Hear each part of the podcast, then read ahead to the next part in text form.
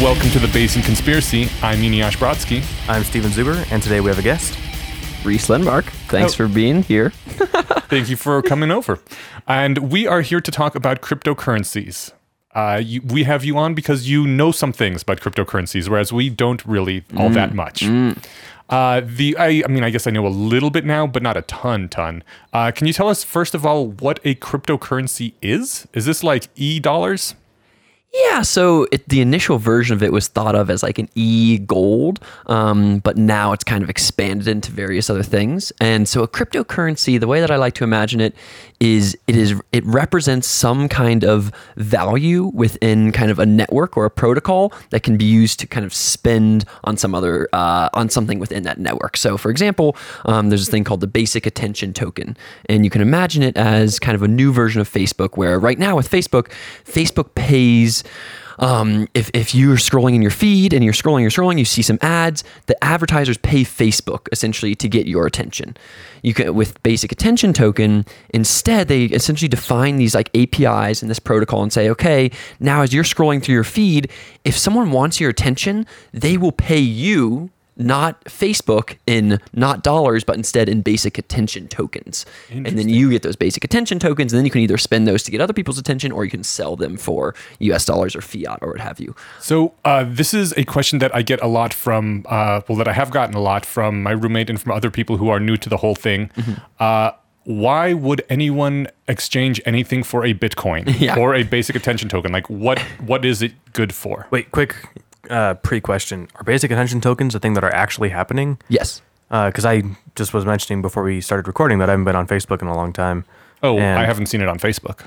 I thought you. Oh, sorry, sorry. No, no. So this is basic attention tokens are happening. They're happening through this thing called the Brave browser, which is started by the person who is a co-founder of um, Firefox and made JavaScript, invented JavaScript. He's making this Brave son of a browser. bitch. yeah, I know. um, and so he's making this browser, and within that browser, you can pay with uh, basic attention tokens. It's currently in beta right now. Okay, and I'm assuming you can like kickstart your amount of basic attention tokens with real money, right? Um, so you can you can buy basic attention tokens on any exchange. Is that kind of what you're talking about? Mhm. Yep. So, but then you can earn them by watching ads. People want you Exactly, it. exactly, exactly. But so for for some people, they can just like, oh, I want eight million of these to start with, and then I'll I'll get my stuff rolling rather than have to watch ads themselves. Exactly, exactly. They Okay, cool. Thanks for clarifying. Yeah, yeah. Um, so why would anybody want to buy a Bitcoin? Mm-hmm. So there's a couple key underlying things here. The first is that there's this Bitcoins are part of this new concept of digital scarcity, which is something that didn't really exist before. The internet is kind of defined by being able to take any object, duplicate it infin- infinite times, send it around the world wherever you want, all for zero cost, which is cool. Um, but there's no scarcity there, and that's how you see the issues with pirating and, and Spotify and all those things like that. So with something like Bitcoin, because it's essentially digital scarcity um, that is controlled not by any single party, um, not by like a given corporation, but by that's it's controlled like by these miners or what have you um, through math. Um, so it, it's the Bitcoin has digital scarcity, and the reason why you would get into Bitcoin, there are kind of two reasons. I like to think of it as a the pure kind of scarce value or mimetic value or collectible value of the currency. So what this means is a good example of this is Dogecoin, which is this stupid little or also fun little coin um, that it just it was based off of this Doge meme, and um, there aren't that. It doesn't actually do anything, right? But because it's a digitally scarce good, um, and because there's demand for it, that means that it'll have a price and a value, um, and so it has a hundred million dollar market cap. And it's kind of essentially representative of the network value underneath. It's representative of the Reddit community and all these things, and they kind of used it to kind of, and they've sold um, Dogecoin to bring the Jamaican bobsled team to the Olympics, and they've done like some cool things with it. Um, so that's kind of one side of things for why you would buy a Bitcoin or any of these other things. It's just Like- the pure collectible value. Yeah, as a collectible or as fundraising. Yeah, collectible or fundraising. You can, well, and I'm talking about why you would buy into one. Um, so you could say, hey, ooh, I want this Dogecoin because I love the Doge meme, um, and there aren't that many Dogecoins, and so this person's gonna sell me one. Sweet, I'll pay five bucks for it or whatever. Um, so what stops there from being more Dogecoins? So the the amount of tokens is defined um, by the protocol. So, for example, with Bitcoin, um, there are only ever going to be 21 million Bitcoins ever, um, and that's why the current price of Bitcoin is you know 4,000 whatever dollars. If there were going to be 1 trillion bitcoins, then all the bitcoins today would be worth a lot, a lot less. Um, so it's essentially coded into the system is how many, how scarce the item will be. I, I know about how the blockchain works, but I think a lot of people might not. Why can't you just say, I have more Bitcoin and like duplicate a Bitcoin on your computer? Yeah. Um, so this is so we're kind of covering, starting to cover like the four main sides, or I don't need to go into that, but there, there's the blockchain is another key underlying part of the system. So you can imagine the blockchain as um, kind of this uh, distributed ledger where, you know, if Eneasz sends me um, one Bitcoin, it says from Eneasz to Reese, and then I send one to Steven, from Reese to Steven. And you can imagine all those are transactions on a ledger. They all, um, all those transactions get put into a block, and then those chain of blocks is the blockchain. I like to imagine it so- as like a toilet paper roll. So every single Bitcoin that's ever been created, there is a record of when it was created and every single hand it's passed through. Exactly. It's Yep. like a real physical coin. Whoever holds onto it is the guy who's holding it, and there's no way to trace where it came from aside Mm-hmm. from I guess you probably know it was minted in the mint. Well, isn't there uh, like one transaction between, say, you know, Eneasz gives you a Bitcoin, and then before you give it to me, you put it in this jar with a thousand other Bitcoins, and I you put one in there, and I take one out, Mm-hmm. and then there's no way to know that I got it from you, right? So that's how you would anonymize the transfer. Totally, value and that is um, so this anonymous. So so a couple things. So first, it doesn't say Reese or Steven or Eneasz on the blockchain. It's, it has your your public key um, with this like RSA cryptography thing, and then the um, the other side of that is like you said, you can. There are certain currencies like Monero and Zcash which are built for more like more intense anonymous transactions, and they use that system that you just talked about, Steven, where you put all of them together and then you kind of redistribute them. You don't know from whom it came in to where it went. I thought you could do it with Bitcoin. I'm not an expert, but I, I was under the impression that people who used Bitcoins to buy, I was going to just say illegal things, but that's way too dark for the, the kind of things you can buy with Bitcoin, uh, who buy drugs online with Yep. them, they use some sort of anonymizing server or They service very like well that. might do that. It's not built into the protocol. Okay, there gotcha. are others where that system is built into the protocol. Right on. So the point with the Bitcoin is that every single Bitcoin is tracked. So if someone claims to have another Bitcoin, you can go back and check the public ledger and say this Bitcoin has appeared out of nowhere. It is not a legit Bitcoin.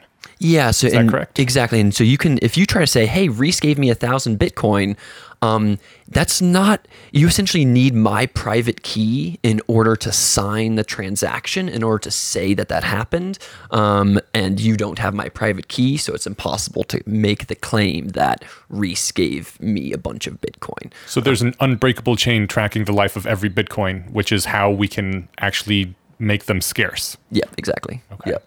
And and that's why and, and it exists in kind of in this in between zone, not in a data silo at like Google or Facebook or a bank or whatever, but exists on the blockchain, visible for anybody to see. Now, on the blockchain, when you say that, there's no one central server anywhere that has all this information, right? Where is the information stored? It's duplicated across all of the network. Um, so my computer, for example, has um, another another blockchain on it um, called Ethereum, and I have the fu- I'm, I'm running a full node for Ethereum. So that means I have the full list of transactions um, over time, and it's however many gigabytes. Um, and it exists on my computer, and also exists on 25,000 other computers around the world. Um, and so yeah, it's not just one place. So people who are into the the scene and want to be a part of it somehow put the, a program on their computer, and then that keeps the entire record on their computer. Pretty much, and you don't have to ha- be running a full node, and there's like not that much of a reason to. There's a lot of ways, more consumer-friendly ways to kind of access the blockchain without needing to have a full history of it. Um, but uh, yeah, you can if you want to run the full node, and if you want to, you can take your computer and turn it into a miner as well, and to start to try to solve these mathematical proofs in order or mathematical hard problems to get Bitcoin or Ethereum or what have you as well. So what's the block part of blockchain? So the block is just the transaction. So it's just like it's the list of those transactions. So it's transaction, transaction, transaction. A bunch of those together get put into one block, and then the chain of those blocks is the blockchain. And for every block, essentially that goes that gets added to the chain, there's a reward given to the miner that solved the cryptographic problem to kind of um, check the the safety of that. So let's unpack, unpack that briefly. Um, from what I heard, if I want to send you a Bitcoin, uh, we go ahead, we make that request, we exchange our keys, and then someone has to run a bunch of calculations on it to what verify that we wanted to make the transaction. Yeah, so this, and I, and I don't have perfect knowledge about this, but essentially the way that I understand it is that transaction from Eneasz to Reese, um, we essentially submit that transaction to the the the network, and then the network says, "Ooh, I'm going to put this transaction onto the next block," and then a bunch of those together go onto that block, and then when they they essentially take the list, and this is where I'm not exactly sure, but I, I, what they do is they essentially take the kind of a bunch of those transactions as inputs um, and then do this like uh, essentially what i understand is like a, reverse rsa solve which means that they're essentially solving a hard problem and that hard problem is um, it's kind of a two uh, only a one way problem. So what i mean by that is if you take two big prime, or if you take one big number and you're trying to determine what two primes multiplied together to equal that big number, mm-hmm. that's hard to find out. Um, you can't just say like, oh, this like you know really long digit number, it's definitely these two primes. That's hard. Um, and so unless which, you have a time turner, yeah, exactly, which we might. Um, and so, but so it's a hard problem to solve. So it takes a lot of just like brute force in order to solve it. But once you solve it, the rest of the network can easily check and go, oh, definitely, you got that. Um, and so they use that with these um, things called nonces, which are like leading zeros. And so there's there's kind of some deeper, more cryptographic mathematical things that I personally don't totally understand. But the key is that it is a one way solvable problem, hard to solve, easy to check, essentially. Okay, so once someone has run through this this uh, process of finding the number that mm-hmm. matches, uh, they submit that to the network. It is verified, and then that goes officially onto the end of the chain yep. as the new state of the network. Yep, exactly. Okay, and that how how much effort does it take to find one of those?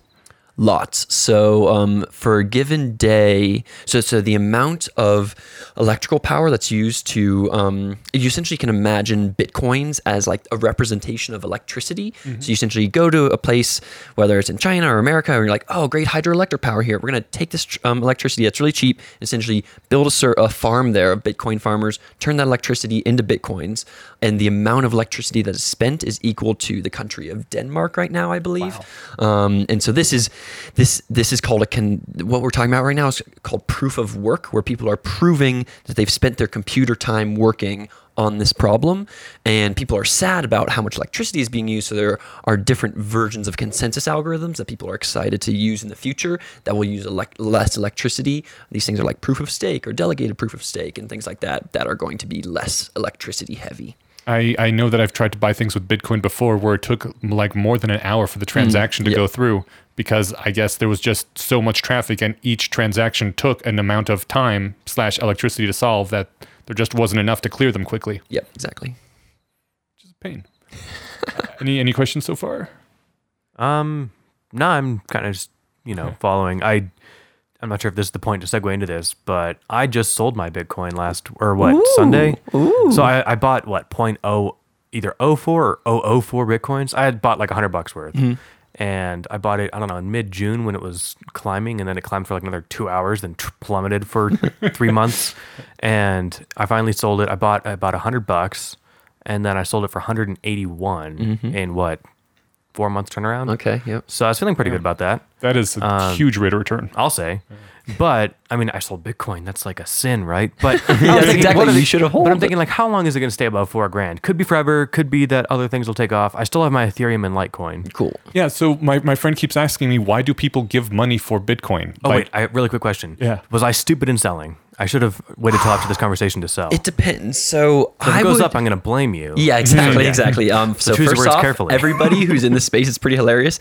Everybody says who's in the bit who's in the Bitcoin blockchain space says, "Hey, I have some advice here, but remember, this is not financial advice." So mm-hmm. I, I, do. I actually should say that. Um, I think that you can essentially it's a kind of a bimodal distribution for what this could look like going forward. Bitcoin could either be the biggest thing that's ever happened and, and be worth, you know, millions of like each single Bitcoin. There's only 21 million of them ever. And if it's the main store of value in the world going forward, is the main way to do remittances across, you know, countries or what have you, then it's going to be really expensive, you know, as more and more people get into it. Um, and so you sold it for 4,000. If it's worth a million in 10 years, you're going to be a little bit sad. Um, so that's I, one version of reality. The I other remember version when Bitcoin hit $80 and I was like, there's no way it's worth $80. And it crashed down to 40. And I was like, I told you. ya. Ha, ha, ha. And yeah. yeah. and then I waited then to buy until are. it was like three and a half thousand. Yeah. Yep. Yeah, and, and there is a version of it where it equals zero, though. Whether it's if you know there's Bitcoin and Bitcoin Cash, and there may be this third kind of Bitcoin, and if there are better ways to do remittances, or if a store of value just becomes one of the ones that has more utility, like you, Ethereum or what have you, then maybe your Bitcoin goes to zero, and you wish you would have, and you kept it up until twenty thousand, and then you wish you would have sold it, but then it went to 0 Um, so I think I don't blame you, but I think um, the one way that I do think about it is the the tokens that you hold kind of make you pay attention to that space. Um, and so if you are not that interested in the Bitcoin space, then I feel like not holding makes sense. Uh, and if you're more interested in Ethereum or Litecoin, I feel like it makes sense to hold those. I'm more interested in the ones that Coinbase, the super user friendly, easy app that lets me buy these things. Yep. Yeah. So I mean, I'm not wedded to any of these current these cryptocurrencies. It's more just like, well, they were all easy. Yep. And I was like, oh, I'm I've made almost you know, I, at one point it was over 200 bucks than what I had in my Bitcoin wallet. And so that went down a little bit, then went back up. And I'm like, all right, well, it's on its way back up. I'm going to go ahead and just cash out now. yep. But yeah, you're right. It could turn into, you know, a big thing down the road. I'm I'm kind of interested as to what other sorts of things it might be used for, and maybe we should get into that later. Uh, you know what? I'm going to shelve that until later. Yeah. For for why I'm holding on to my Bitcoin. like it's it's might not just be money, but the thing my friend keeps bringing up is like I don't understand why I'm giving money for this. That there's a bunch of people going through hard math equations on their computer. Why am I giving them money? And ultimately, what it was is a guy or a group of guys who said, Hey, we're going to just make this ledger on the internet. Here's our coin. Give us money for it. Like, why am I giving them money for this? What is just basically a ledger? What, what this makes no sense to Is, me. is your question why do the miners get the like Bitcoin as? I, I think his solve- ultimate question is like, what is what is the value here? The the he's like, what stops me from just going out and making a coin of my own and saying, hey, come give me money for my coin. Yeah, so so the value comes from the the pure scarcity of it. The other part of it is the utility value. Um, so that But there's means no real scarcity if anyone can make their own coin version. Totally. So that's why. So that gets into the third point around stories that people tell, and like there's this big Bitcoin, and, it- and it's just like the same stories that we've told around various kinds of currency in the past, whether it was shells or gold or fiat currency or what have you. Um, is hey, this thing has value because there are enough people that believe it has value. Yeah. Um, that is so that is something to expect going forward, especially for something like Bitcoin. That um, so, so so certain things do have this utility value where you can spend the currency itself. So, for example, with Ethereum, you can spend the currency itself to run these like smart contracts to essentially run computation on this world computer. Let's get to that in a few Uh, minutes. yeah, yeah, yeah. Well, Okay. we won't get to that. Um, or like basic attention token is similar, where you can spend it for utility value. But um, the if if you if just deny the utility value, then you can imagine this system as one that allows people to start creating their own currencies. Yeah. So whether it's Bitcoin or like I kind of have my own Reese coin through this like Patreon site. Um, and because of kind of the early adopter incentive structure, where if you get in at the beginning of one of these, um, then that's better. So people, as a result of that, people kind of expect there to be um, many different kinds of these things going forward. It's like, hey, I didn't get early enough into Bitcoin. Let's me and a bunch of other people create Bitcoin too. Um, we'll all get in at the beginning, and then the people who are in later have to pay more, and we got in at the beginning, so that's sweet. Um, I think that is his main objection. Like I, I point out that Bitcoin is just like any other fiat currency. Like the actual dollar is not worth shit in in terms of the materials. Like what are you going to do with a little slip of paper? But it's it's you know that with that dollar you can exchange it for one dollar's worth of goods or services. And so I tell them, you know, a Bitcoin is the same way. You know that if you paid fifty dollars for a Bitcoin, you can get about fifty dollars back by giving it to someone else in change for money or exchange for you know drugs or whatever it is that you want to buy with it. Yep. So you know it's it's it's a store of value more or less. And and his point is like you said that I I don't.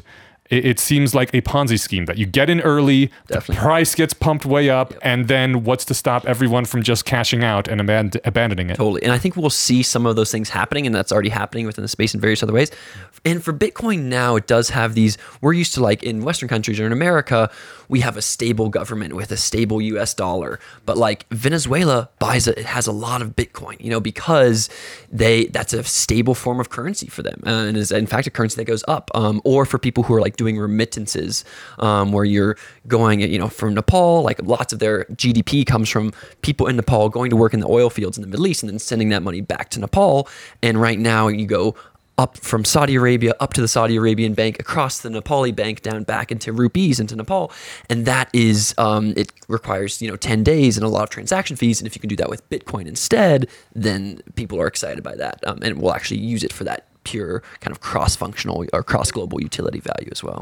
I've heard one of the, the main advantages that people that people like about the Bitcoin is that it does remove um, the major institutions, the banks, and the governments from the, the chain. Yep, that's what people are excited about. Yeah. That also kind of makes it worrisome because I the big Bitcoin crash that happened a few weeks ago happened after China announced that basically Bitcoin is not going to be legal in China. Mm-hmm.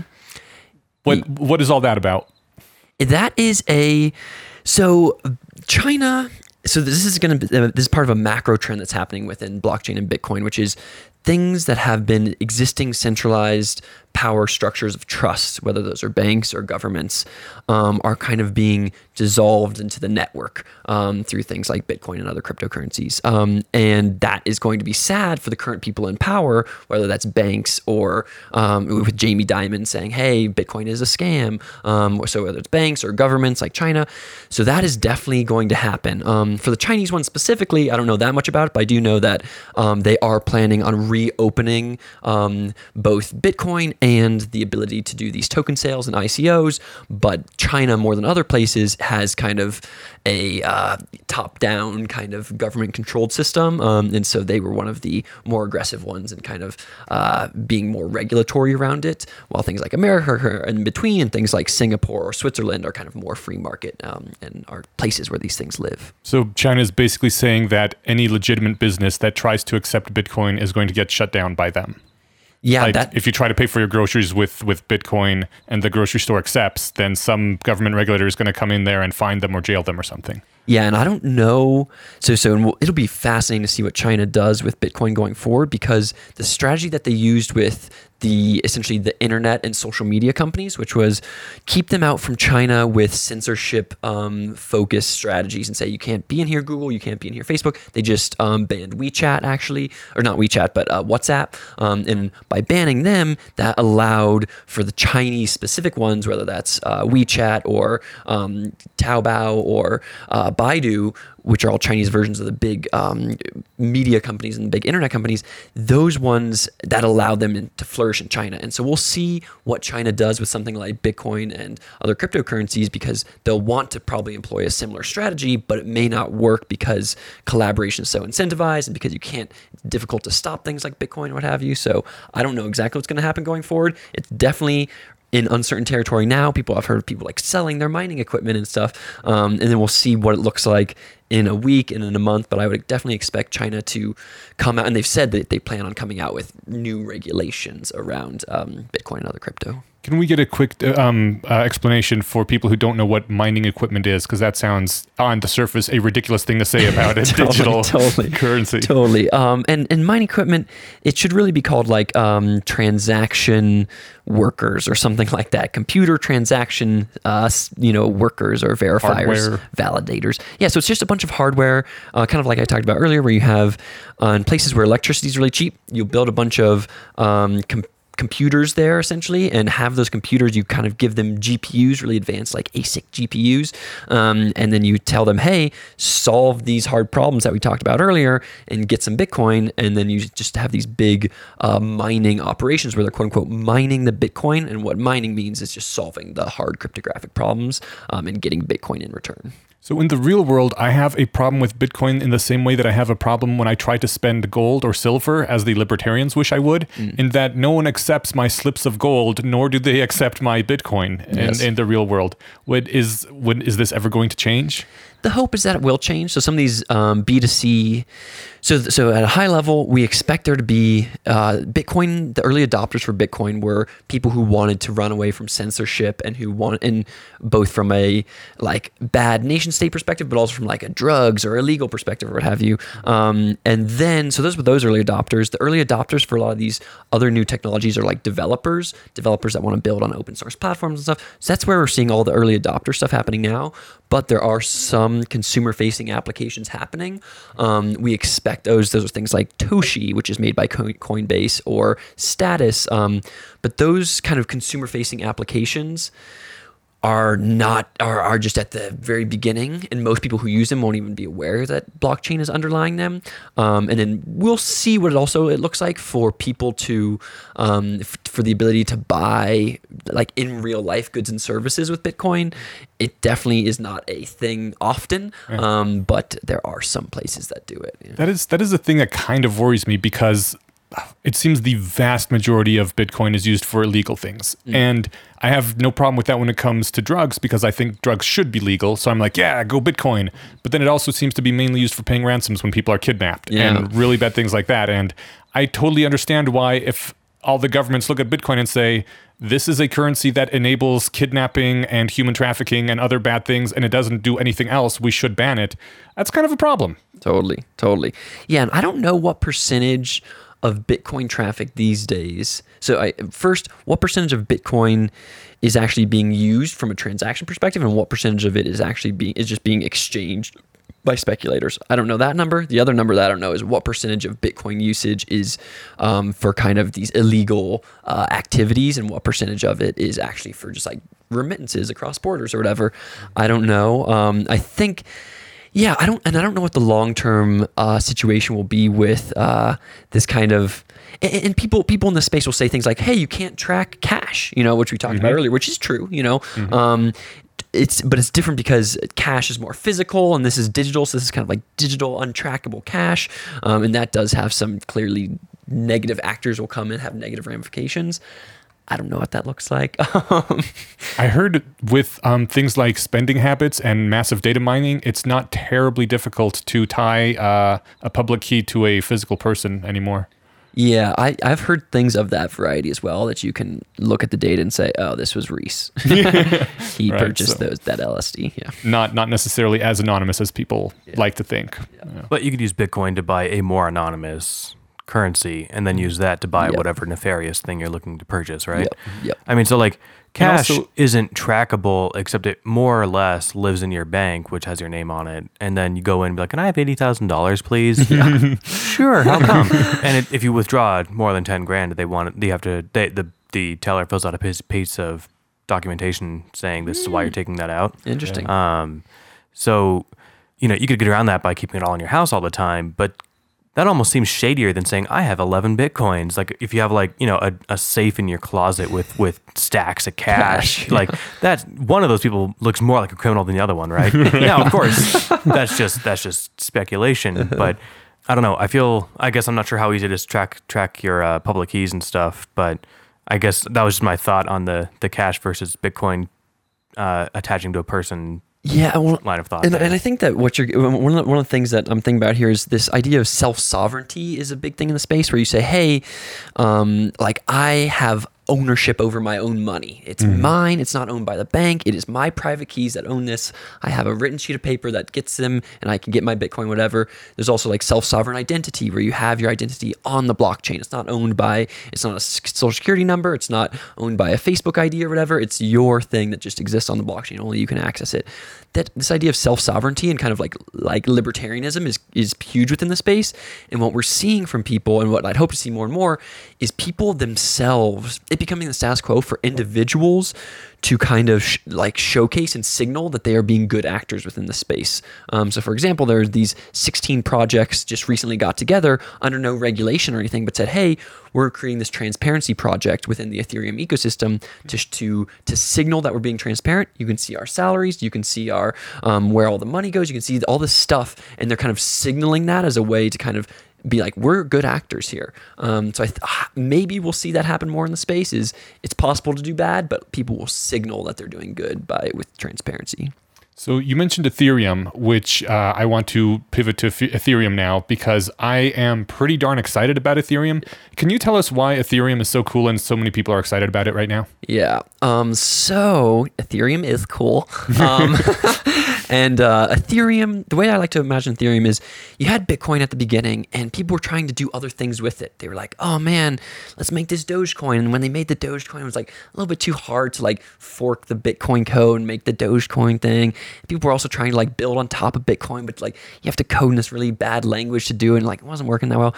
So this guy, Vitalik Buterin, was like, or guy slash kid, um, he's like 22 now or something. He was like, hey, let's just essentially make it so that we have an abstracted kind of Turing complete computer on the blockchain that can uh, make that so you can decode any kind of arbitrary transaction. So the way to think about that is through Ethereum works through this um, key underlying primitive called a smart contract. And a smart contract is just something.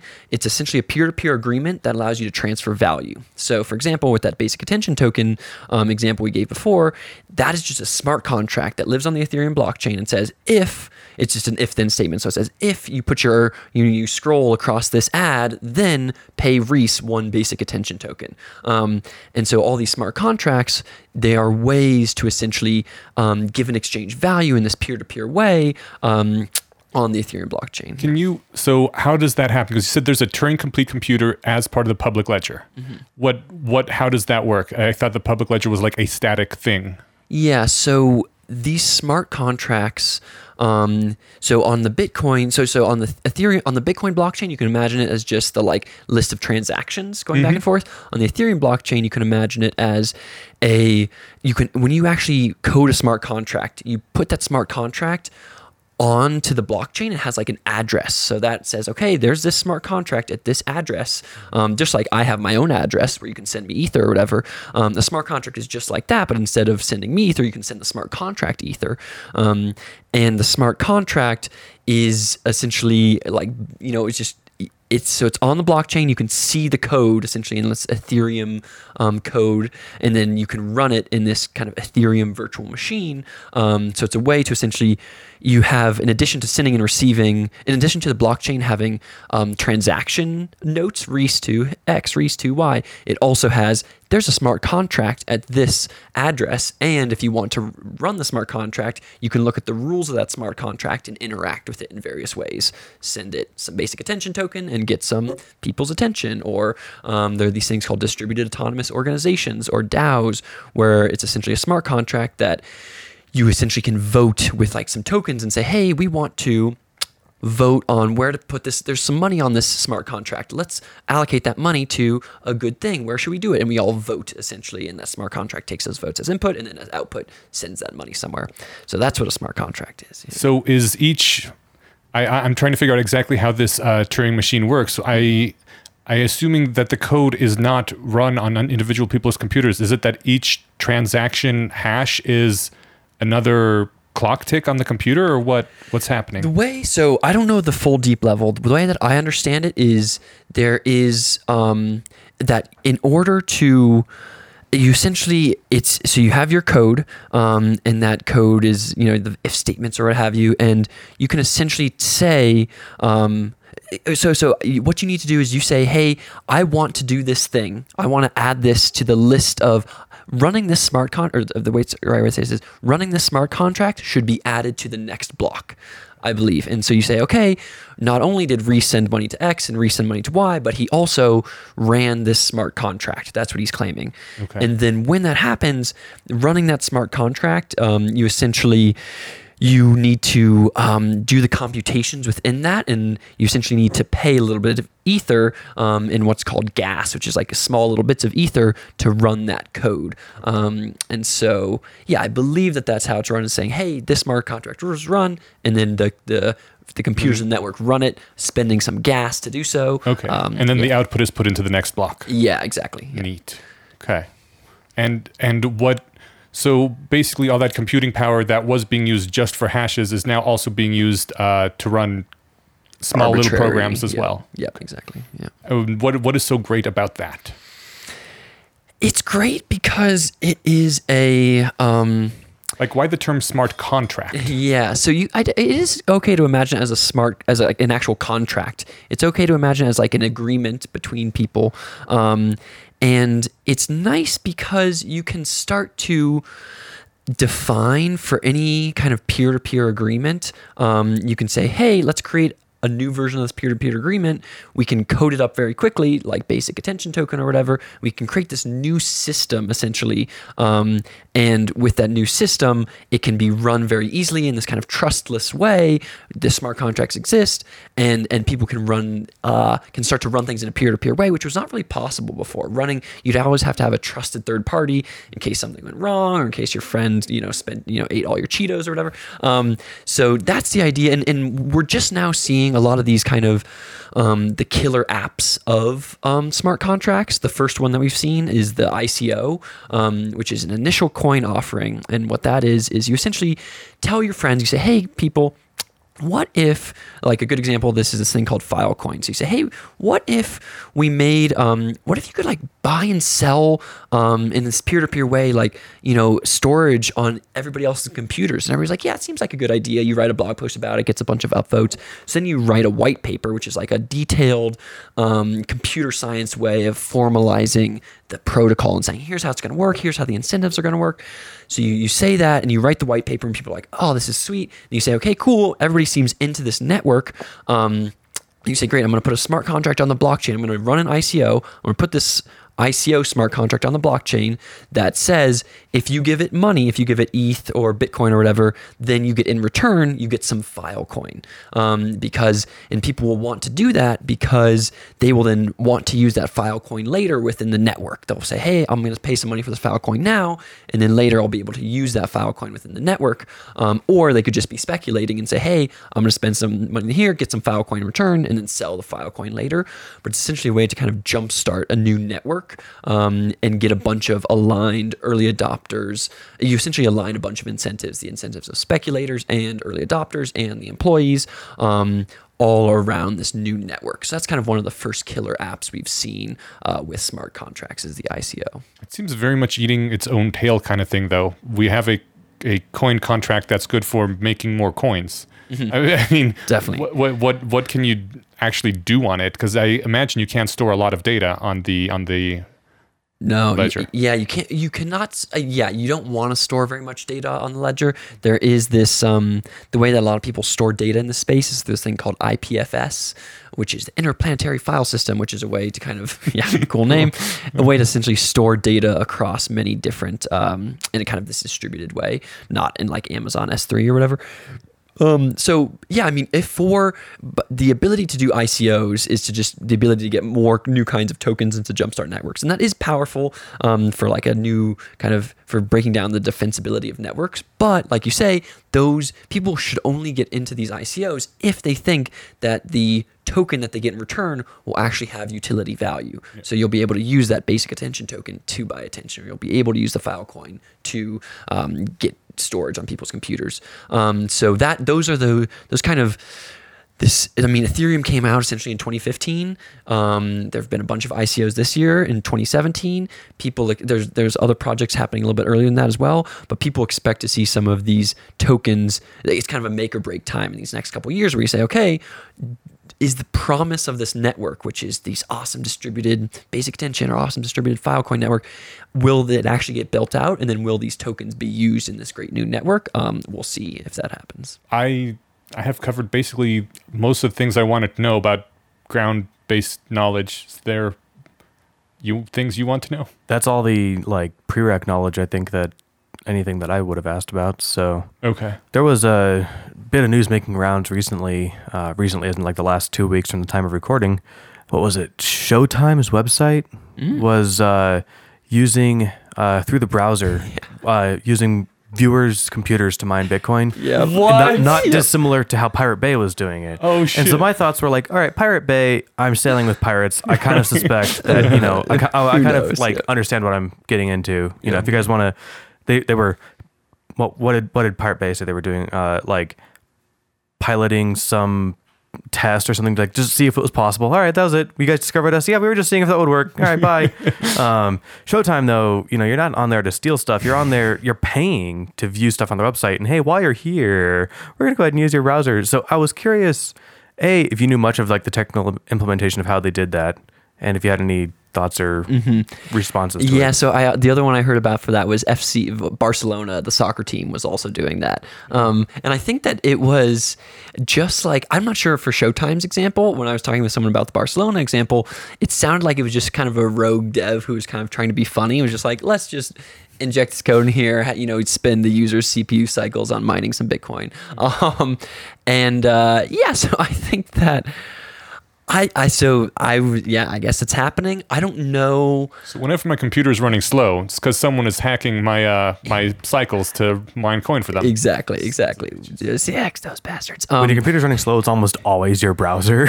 Yes. and Yes. if it's only one window that you know is slowing things down, then yeah, keep an eye on it, right? it's right? probably Bitcoin. Yeah, I don't know what they're gonna do. I, I think that that's an interesting thing, and it's in in theory that is leveraging the thing that we want to be happening generally, which is take any kind of liquidity in the world, whether that's liquidity of um, CPU cycles, where it's like, hey, you're not using them, so like, why not mine some Bitcoin? You know? Well, also because I'm paying for the electricity. Oh, totally. Well, and I think I think that you should get the value back, you know. Right. But I think there is this. This is kind of the beautiful world that some people in the blockchain world say is like, let's take any kind of liquidity and use that liquidity to then transfer it into some other to, to use that to get some kind of scarce thing. So this is an example of that. There's also these things called prediction markets where you can kind of take um, the liquidity knowledge of the world, kind of matching that liquidity with capital. So you so ta essentially reducing. This is all about reducing the friction for things. Um, and so reducing the friction for anybody to say, hey, I think I know something about this future market here. I'm going to match my knowledge with my capital here. Um, and so yeah, that's yeah, so hopefully it's a matching liquidity thing. I don't. I hope that less injection, code injection things are happening going forward, but I, I don't really know. So you are particularly excited about uh, cryptocurrencies because of something with EA. Yeah. By EA we mean effective altruism. We had a episode or two on that in the past. How how do these two things uh, intertwine? How they related? That's a good question. And I actually I was taking some. Uh, I'm writing an article right now for the Effective Altruist Forum uh, about this because because right now you have like eighty thousand hours has a cause selection list, um, and it says hey they essentially base it off of um, how neglected the problem is, and then how impactful it is, and then how tractable it is, so how solvable it is. Um, and right now, something like artificial, like aligning AI alignment or AI safety is, you know, top on their list and saying, hey, we should really do this. Um, and there are other things up there as well. But Bitcoin and blockchain and all that is not at all in the radar, really, it seems. Um, and I think it should be. Um, so, yes, I'm into it. And I have some notes here about why I think it's true. Um, I'll say them at a high level and then we can dive into them in a second. Um, the first two, and I want you guys to kind of push back on this from like a rationalist, you know, like Oh snap! We're being tested. yeah, yeah. or I mean, tested or not tested, I don't really know. This is this is rough. I guess is another way to say this. So I think that there's four big points. Um, the first two points are about how this blockchain technology people talk about it as like a new wave of the internet and like um and I think that just in general, if effective altruists could get in on new technology at the beginning, like if you injected effective altruism into the beginning of the industrial revolution, maybe we'd have less climate change around. Or if you injected effective altruism into the beginning of like AI, you know, and those kinds of things, then maybe we'd be less far behind on like the AI alignment problem or what have you. What do Um, you mean by injected effective altruism into those things? I think what I mean by that is injecting a essentially injecting a mindset which is um, quantitatively based around all human li- around outcomes, utilitarianism, and having human lives all being treated as equal, um, and saying, hey, right now instead of the profit motives of the companies that are pushing it forward being the primary determiners of what happens within this new with this new technology, instead we should also be thinking from an EA perspective around um, how this technology will impact society. Um, How how it impacts human flourishing? Yeah, yeah. Did you want us to push back after you listed all four points, or Let's, when they come up? Yeah, that's a good qu- If, question. if you Um, have pushback right now, I- push. yeah, push. Let's Well, push. I'll just Yep. say, like, given like the limited resource of effective altruists Yeah. and the speculation involved of like which t- which fields do we want to jump into and push our you know EA speculators into. Yeah. I guess I, I need to hear the rest of the argument because like that sounds like there could be a lot of wasted effort there, but kind of like with everything, it could pay off, right? Yeah. there could be a lot of wasted effort investing in Bitcoin, and yet boom, five years later. So yeah, I agree with that though. I mean, I think in that this is a this would be this is something that the EA community is talking about generally, which is these um, essentially a hits based business, which is what EA has traditionally not been able to do because every little person mattered. Um, but with you see things like Y Combinator, what have you, in the startup world is all about hits, um, and so EA is getting more into hits based investing, and that's what they're doing with like their EA grants program. That's what Open Philanthropy Project is doing, and so this would definitely be a hits based investing thing where you essentially bring effective altruist mindsets into VR and AR, into biotechnology, into blockchain cryptocurrencies, and then maybe they they wouldn't have had any effect, or maybe the effect would have already happened, what have you, you know. Um, but maybe in some cases it was good to have those couple people there um, from that kind of hits perspective. So that's that's the macro point here, and this this point, as as I said, is is not just applicable to blockchain. I think that this is true generally. This is just like, hey, we should have do-gooders with any new technology, essentially. Yeah. Cool. So that's that's point one. That's kind of at the macro level, um, and then and that one's really based off of how much you believe that the technology will have a big societal impact. If you think it's a small technology, then well, then we might not need. It doesn't have high expected value. Um, the second one here is again um, kind of a little bit abstracted away from blockchain and cryptocurrencies, um, but is about kind of so so people talk about blockchain as a new way to kind of coordinate people and to motivate people. Um, and what they mean by that is like um, so there is traditionally you've had things like the state or the market or the you know the firm um, and then up and coming these are things like the network things like airbnb and facebook and what have you these are ways to kind of coordinate people around things and then kind of motivate them and incentivize them to do stuff um, and blockchain is another seems like a new way to do this where you kind of coordinate people around a given protocol you say hey let's all come together. Here's how the protocol is going to work. It's going to be a basic attention token, blah, blah, blah. Um, and you start to motivate people with tokens there. So this is the macro point here is that if there is a new kind of operating system or new kind of kind of coordinating, motivating organizational structure that um, effective altruism should be uh, part of shaping what that structure looks like. I don't think it. I, it doesn't strike me as a very new way to do things though, because basically it's money. Like people like tokens because then they can exchange them for goods and services and just straight up currency in whatever country they reside in. So, mm-hmm. I mean, there's nothing that new about paying people, right? I think there's not. So the way I like to think about this is money thus far has been kind of one dimensional. If I have money in my pockets, like it's a U.S. dollar, whether it's one or a thousand, whether I got it for um, hurting somebody or if I got it for like saving the world, doesn't really matter. It's just like it's kind of a one dimensional object. You can imagine cryptocurrencies and all these different kinds of cryptocurrencies as kind of n-dimensional money, where you're able to see, um, oh wow, this person has some do good coin or this person has some basic attention tokens. You can kind of see in an n-dimensional way how uh, like what they are incentivized for, what they're what they're looking into, where they got their money, th- those kinds of things. So this doesn't this this answers I think your point about um, this as a new kind of money and what this new kind of money looks like. This doesn't answer any pushback around it as a new coordination and motivation system. It's definitely still incentives, but you can incentivize people. I guess it kind of the way I like to think about it is kind of like it democratizes new incentive structures. So you can say, hey, I'm going to make this smart contract, and this new smart contract, it's going to have this incentive structure built in, where if you want to get some of these tokens, you have to do this kind of thing. Um, and in the past, it was probably more it was more difficult to do that, especially on the internet. Um, but now you can essentially create these new incentive structures in a more easy way with low cost, lower friction, to kind of create new incentive structures. I did read a interesting, very short story about a thing called Nice Nice Coin, where uh, people would get Nice Coin basically for being nice. Yep. And the main uh, benefit of having a bunch of Nice Coin is that people liked you and wanted to be around you. They're like, oh, Yep. this guy has a lot of Nice Coin. He might be a pretty cool person. Whereas if someone had almost no Nice Coin, they'd be like, oh. Don't date that guy. He's probably a jerk.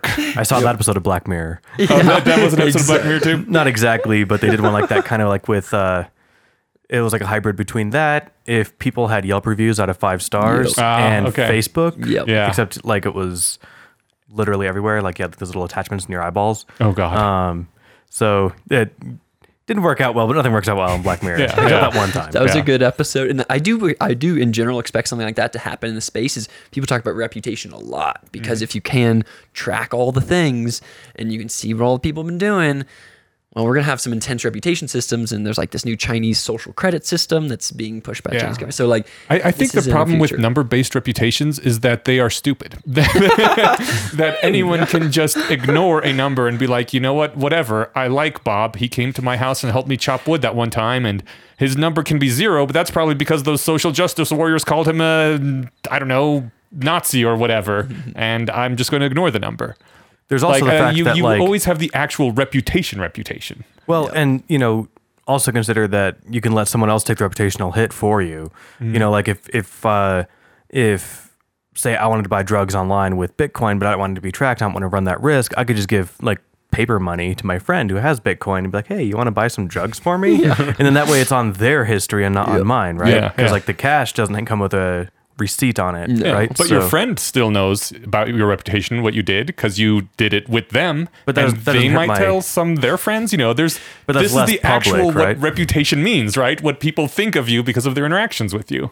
I guess I was looking at like the kind of thing that like if I were to pull you up on a website and be like, "Oh, Eneasz has a 3.3 out of 5 and that's Yeah. because he did these things." I also Well, tend to not trust websites anymore for those sorts of things.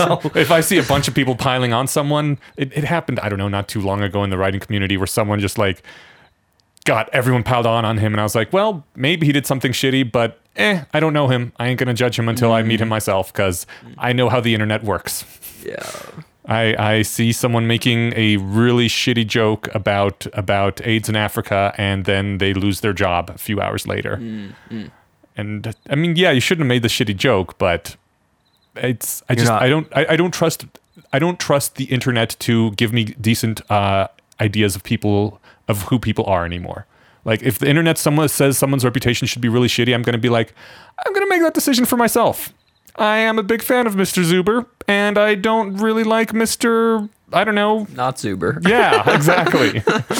I think it might like just to, you know, with that hypothetical though, it could be less about like who you're going to be friends with or who you're going to hire or who you're going to like invite into your house, Mm-hmm. but maybe who you're going to hire for your company, right? You get 200 applicants, that score might come into play, right? Yeah, Because I mean that depends 2,000 entirely on how much society like values that score. If the majority of people do value that score and say that you're a bad company if you hire someone with anyone less than a three rating, then yeah, that would probably affect my decision. But if I can convince all of society that the score means nothing, then it won't matter. You know, that, that that's what I'm going for right now. I'm trying to convince people that these numbers are stupid.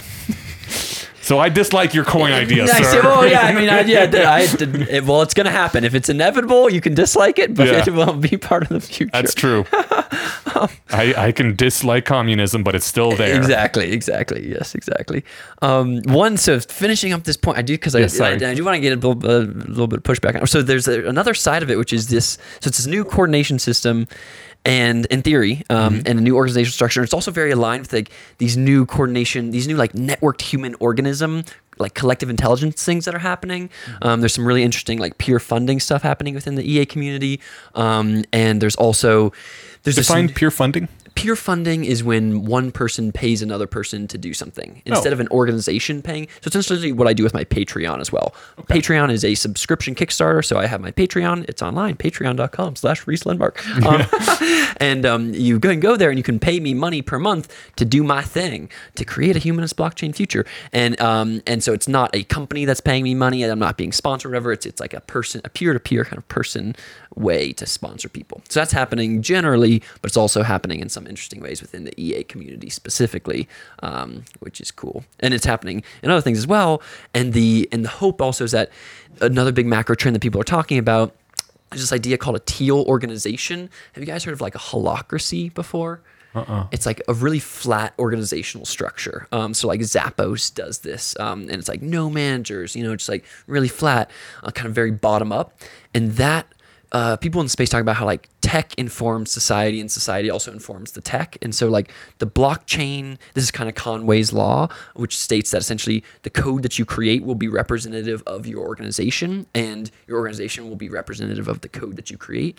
Um, and so because blockchains are so kind of distributed, decentralized, what have you, kind of bottom up, there are these new organizations that are coming around in this thing called teal and teal that's like the color teal um, which is where you kind of imagine the, orga- the organization as a organism So instead of like in the past, you know, there's this thing called, you know, they say orange, they color code them in this funny way, but orange is like um, a, the organization as a machine, their inputs and their outputs. And that's kind of what we've done for a lot of the last hundred years or whatever. Um, and then recently in the new kind of Silicon Valley style, it's like, hey, we're into green, which is like the organization is family, like very welcome to the Slack family, welcome to this family. Um, and so people are pushing, that's, that's what has been. And now what people are expecting to see is like the new frontier for this is kind of these new teal organizations.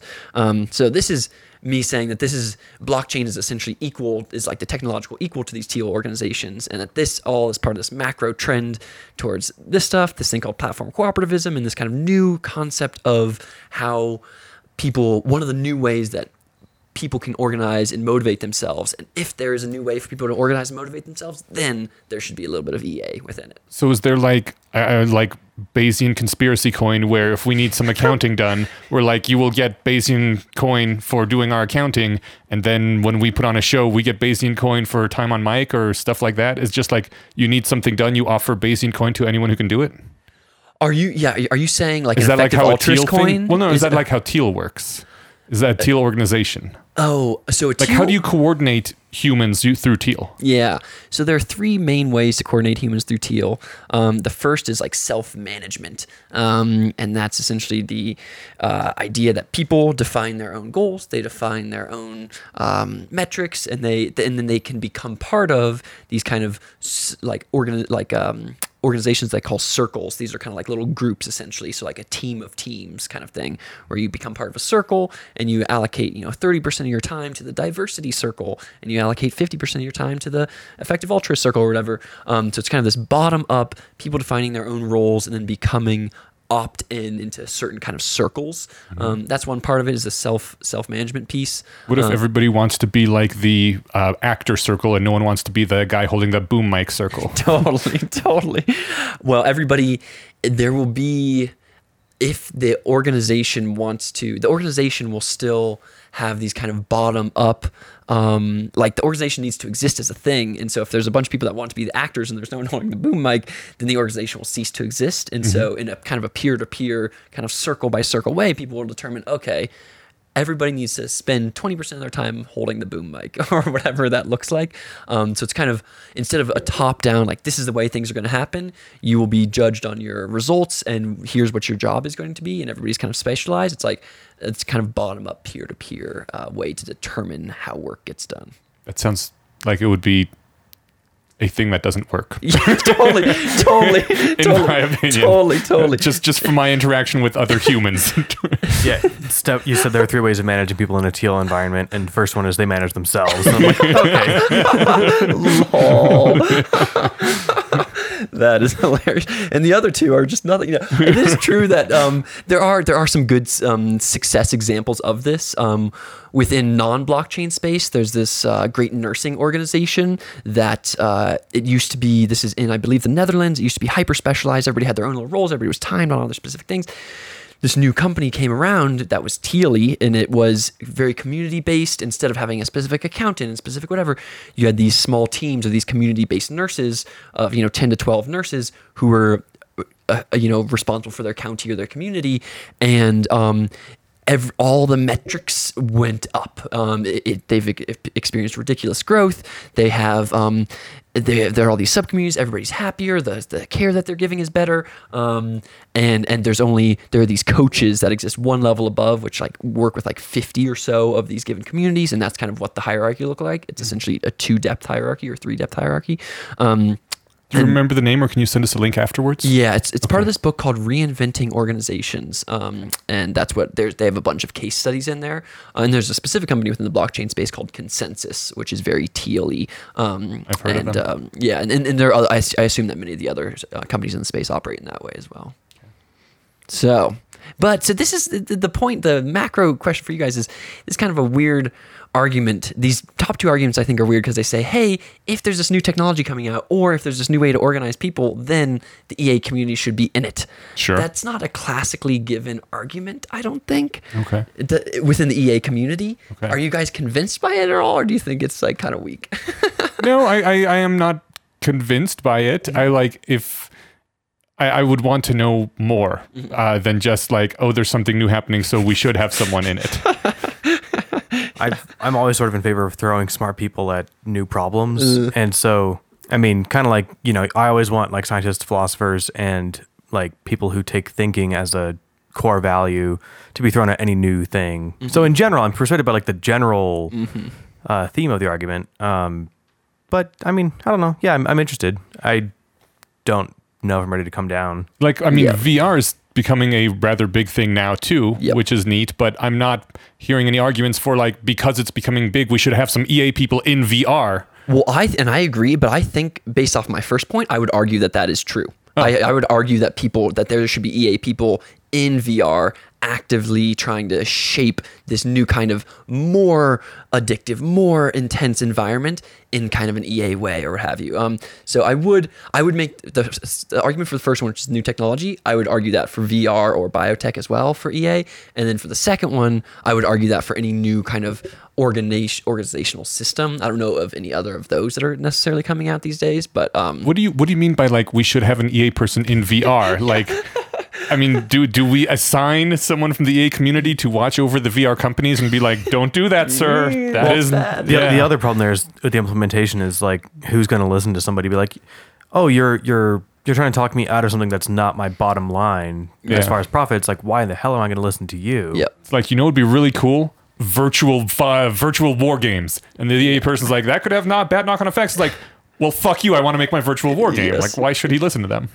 or she? and this is and this is the tough thing and i've you know i've talked with people in the ea community around the early days of when google was making their deepmind thing and and the ea community was generally arguing let's maybe wait a bit on this um, and saying and trying to talk with google and saying hey i don't know like maybe this makes sense to kind of chill on this for a little bit.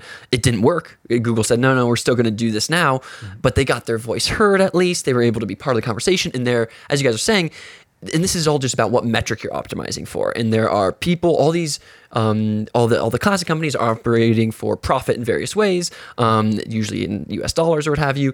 And the EA's kind of one metric that matters, their KPI, is instead kind of qualities or you know something quality adjusted life years or something like that. Um, so I don't know exactly what they do, but they probably they operate around instead of the profit metric, they operate around a uh, human race and kind of quality metric. Okay. And to kick back on my own point that you know it might be hard to get your voice heard just because it's hard and maybe has low chances of success. If the payout's huge and it's not that hard, you should, or excuse me, and it's not like all that life consuming, right? If you're not going to dedicate your life to trying to get the people at VR to listen to your EA pla your EA pitch, but you're going to dedicate, you know, a weekend a month for a year or something, uh, you know, that doesn't sound like a bad idea because it's not like ruining, you know, it's not dedicating a huge investment, right? Yeah, the opportunity cost. So, that but I mean, if you if you're a uh, especially if you're a figure with you know a following or something, and someone's inclined to like take your calls, uh, hit them up. yeah, then sure. so did, did you want to keep going, or I do. I do have two other points here, which I think, okay. are, I- which if you guys think they're interesting, and these ones are specific to blockchain, so Okay, they would good. be, so they're not at the macro level. Um, so these ones, so the second one is all about, or sorry, so this first, this third point rather, is um, specific to blockchain. It's about this kind of redistribution of wealth. So, so the the blockchain is all about kind of redistributing and decentralizing the, all the things. And, and and one thing that they're doing that with is kind of wealth and also a little bit with power. Um, and so that has some implications. And this is this is one way to kind of see the Bitcoin and the blockchain story is as one that is very connected to a bunch of young people who want to do good in the world. They're trying to go out there, they're trying to do good, and they're like, "Oh man, the world's really bad." It seems really hard to like operate within the existing ecosystem to do this. Like I can like go and like try to work for a politician, but I'm not sure whatever. And they also want to have an impact and they've told they're special. Um, and then something like Bitcoin comes along and they're like, "Oh man, this thing is a it, this went up 20x. You know, Ethereum went up 15x in the last six months or whatever. These people start to get into the say, this is what the new society looks like. This is the story that we're that we as young people are, are part of, and it's like bringing power back to the people or whatever. Um, so that's kind of what part of the Bitcoin or what, what part of the blockchain reality is about, and that has kind of two implications. One of them is from a wealth side. So Right now, you have like you know eight percent of people own as much wealth as fifty. The bottom fifty eight or the top eight people have as much as the bottom fifty percent combined, um, and you have not that many people who are giving to various EA causes or who are um, doing good EA things or what have you. Or they're just a surprising amount of rich people with a surprising amount of houses, um, and um, that's moderately sad. But you have these new kind of crypto millionaires that are coming up that are just that are twenty seven. They're pretty young, whatever. Um, and if we can kind of get them to have this kind of EA mindset around taking the giving what we can pledge or taking the founders pledge or like what I want to do this kind of like cryptos pledge, um, a, a crypto pledge, like founders pledge, but for crypto. I think if we can get this kind of new generation of people with money um, to kind of partake in EA activities, that would be cool. And this is happening to some extent already. Like Vitalik Buterin, the main, the dude who invented or who was the main Ethereum guy, he gives to, um, he is on Less Wrong. He talks about, uh, he he gives to Give Directly and to uh, Against Malaria Foundation. So he's into this, and also like Miri, Machine Intelligence Research Initiative. The biggest um, donation that they've ever gotten was a million dollars in ETH, and this happened like three months ago or whatever. So this is one side of this. Is like if you have a bunch of new wealth being generated, and a bunch of money essentially going from fiat into Bitcoin and other cryptos. We want the people who are part of that Bitcoin and other cryptos, that kind of new wealth, to kind of give that money back. So uh, I totally agree with you that, that that's cool, and I encourage everyone to be into effective altruism. Yeah. But on the other hand, I don't see how that's specific to cryptocurrency. That's like a new field has arrived, and people are rich, and I would like to convince rich people to be act- effective altruists. But what does that have to do with crypto? Really? I mean, that could be anyone. Yeah, I think that that's relatively correct. That there that, but I think that the difference in why in crypto it's so special is because it's part of this macro trend where we're where you have essentially like if you imagine yeah all the initial like if you could convince all the initial people who made the social networks at the beginning google and facebook and what have you to that to be more eae that would be cool. And that would be kind of a power law of return where if you get eric schmidt to do it that'd be awesome. With and i agree that pretty much any time that there's this new macro wealth transfer that getting ea in on it would be good. And right now what my my hypothesis is that a macro wealth transfer will be into or wealth transfer slash wealth creation will be into crypto and it will be kind of decentralized and bottom up. And that if we get many of those people and uh, to to have EA like mindsets then that would be good. So I, I agree with you that it is not it is kind of specific to crypto and that this is kind of this macro trend away from like fiat perhaps into these new cryptocurrencies. But um uh it is it, this would happen with any kind of money being any kind of new nouveau rich kind of situation Can I push back real quick? Yes, I also yeah. consider crypto to be a fiat currency. So when you say moving away from fiat, I'm like, totally I, I know the traditional definition is fiat money backed by governments, Yeah. but I still think a cryptocurrency is basically a fiat currency. I almost agree, except that um, when the when the things have utility value. So for something like uh, Ether, I would claim that that is not just backed by a story. I would claim that Ether is backed by the utility value itself, by people. Even if even if yeah, people want to run smart contracts on this computer, and so if people want to do that, then it's not purely backed by the idea. It's backed by an actual desire to for Ether to run smart contracts. Okay. Yeah. All right. Point taken. there's another side of this which is this like creative destruction externalities piece mm-hmm. which is we were if if and a lot of people talk about in these ways if the bank is going if and these are kind of the more aggressive versions of reality but if the bank kind of be gets distributed into the network and and and the trusted centralized institution whether it's a bank or whether it's a government if that kind of gets pushed into new city states or gets pushed into these like non-bank entities a lot of the people with power will no longer have power anymore um, and that is worrying uh, because whenever there's a power shift like that then th- that what I call a creative destruction externality, which is when you create a new thing that has like the classic example is like um, self-driving cars. It's like you do that, and then there's going to be a lot of job loss for you know the, the truck drivers. I, I, love that that is now the classic example. Like the classic example used to be the person making the horse buggy whips. Yes, And, totally. and, and now the smart driving cars. Yeah, yes, exactly, and if, which hasn't even happened yet. Yeah. yeah. so, um, but so we're gonna have this externality, which is both some of the like white collar jobs are gonna be disintermediated by blockchain, but also you're gonna have um, this this power, uh, this this shift in power, and if you have that shift in power. I just I'm worried when that stuff happens. Whenever these shifts in power happen, it's kind of worrying, and so.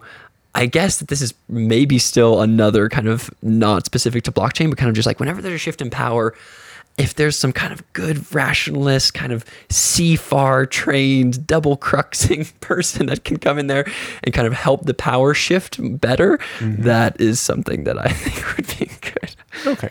So it seems like your two micro examples or micro micro uh, uh, points, Yeah. were sort of implementations of the first main point that it's good to have EA people in stuff. Yeah, we want to get our feelers in as many things as possible, which I'm in favor of. Uh, I, I also uh, would like to spread the EA ideology. Yeah, I mean, I'm just trying to think of something more useful to say about it. Like, wouldn't it have been great if we had gotten, you know, the creator of, uh, or the creators of, you know, whatever, uh, Facebook and Yeah. uh, Google and YouTube or whatever, all, you know, EA minded before they did that. So I guess the goal is to, all right, well, let's not let that keep happening. Let's get the next Facebook things in our. Uh, let's let's inject our memes into them first, and then when they become billionaires, we won't have to like talk them out of giving them their money because they're already going to be inclined to give it away. that's pretty much the macro concept here, I would say. And I do agree that these this this point that I thought was specific was actually more just like, hey, it- this is this macro power trend, and it's like having EAs in high impact situations is good. Um, yeah, there is one final point here, which is about this. Have you guys read Meditations on Moloch? Yes. Yeah, great piece about how incentive structures can kind of go bad and how like in, in Moloch for listeners is like this Moloch is essentially capitalism gone wrong where you have like game theoretical things that in, involve like arms races or kind of um, race to the bottoms and things like that. And um, a lot of like kind of sad things in society can be shown as like Moloch did them aka incentives did them. Um, and that's the final hope here um, is that in this space you have we can create a new because we can kind of rewire the operating system of the society and of incentives that we can kind of democratize the incentives create these new incentives we can start to also represent kind of this middle ground in between us by saying hey we both own some ether so let's if I can help you out with your Ethereum stuff and you can help me with my Ethereum stuff, we can kind of collaborate here around this Ether thing. So you can kind of start to solve these kind of like tragedy of the commons and uh, issues here um, and hopefully beat Moloch. How would you do that? See, so so that Yeah. sounds really interesting. Like the other stuff was like spread EA. Yes, I'm on that. Okay. How do you use Ethereum to to uh, do that? Yeah. So this is uh, so here are so you can imagine. So one example of this is so so yeah, I think that the macro concept is that you're able to democratize incentives. So you can democratize incentives, and you can by democratizing the incentives, um, and by those incentives kind of existing not with any given person, but rather kind of in this middle ground area where it exists like a nonprofit is the person who controls the Ethereum, like the Ethereum Foundation is that. Because it's kind of this ability to because these blockchains exist in the in between in the commons area, you can then create incentive structures there that people altogether agree with that can be more uh, beneficial for the commons itself and for like society as a whole. Now, okay, wh- what are you talking about? Creating incentive structures that people can agree with. Yeah. So yeah, let's let's do a specific example here. So you can imagine there is a um, so let's say there's Google and Facebook, and they are both trying to make better and better AIs, and they're going to do that very quickly. And it's essentially a, a version of the nuclear arms race, but with the bad result being an ASI or like a AI safety, AI alignment issue. Um, you can imagine um, the ability to uh, and people are starting to work on this to either from a data perspective to instead of having the data in the silos and having it be where people are kind of operating in isolation kind of secretively that data is instead on the blockchain and people can kind of operate on it um, in a more kind of transparent way and it can exist kind of in between google and facebook. And by existing there um, you can be and by the data not being yours not being mine um, you can have more people operating in a transparent way around it so that's kind of one version of this, and like Toyota is working on this with self-driving cars, like a version of a self-driving car data set that exists on the blockchain rather than on um, in a siloed data system. Um, What is what is the incentive for doing that though, as opposed to keeping it in house and capturing all the gains once they make the AI. Totally, totally. So, and so for someone like Google or Facebook, this would be tough at the beginning. What you hope is you can then, so so this goes back to the n-dimensional money thing, where you can start to represent um, outcomes and different versions of uh, value that are provided to the world um, that you weren't able to do before. So you can imagine creating something like an ASI coin, or like a no ASI coin, or like a good ASI coin, um, and that could be something that exists and, and it and it it is a way to essentially represent um, you can you can do a bunch of different versions of this but the easiest way to represent it is to say hey this is something that people can kind of buy into as a way to signal that they are into good ASI or Really quickly, can you um, define ASI?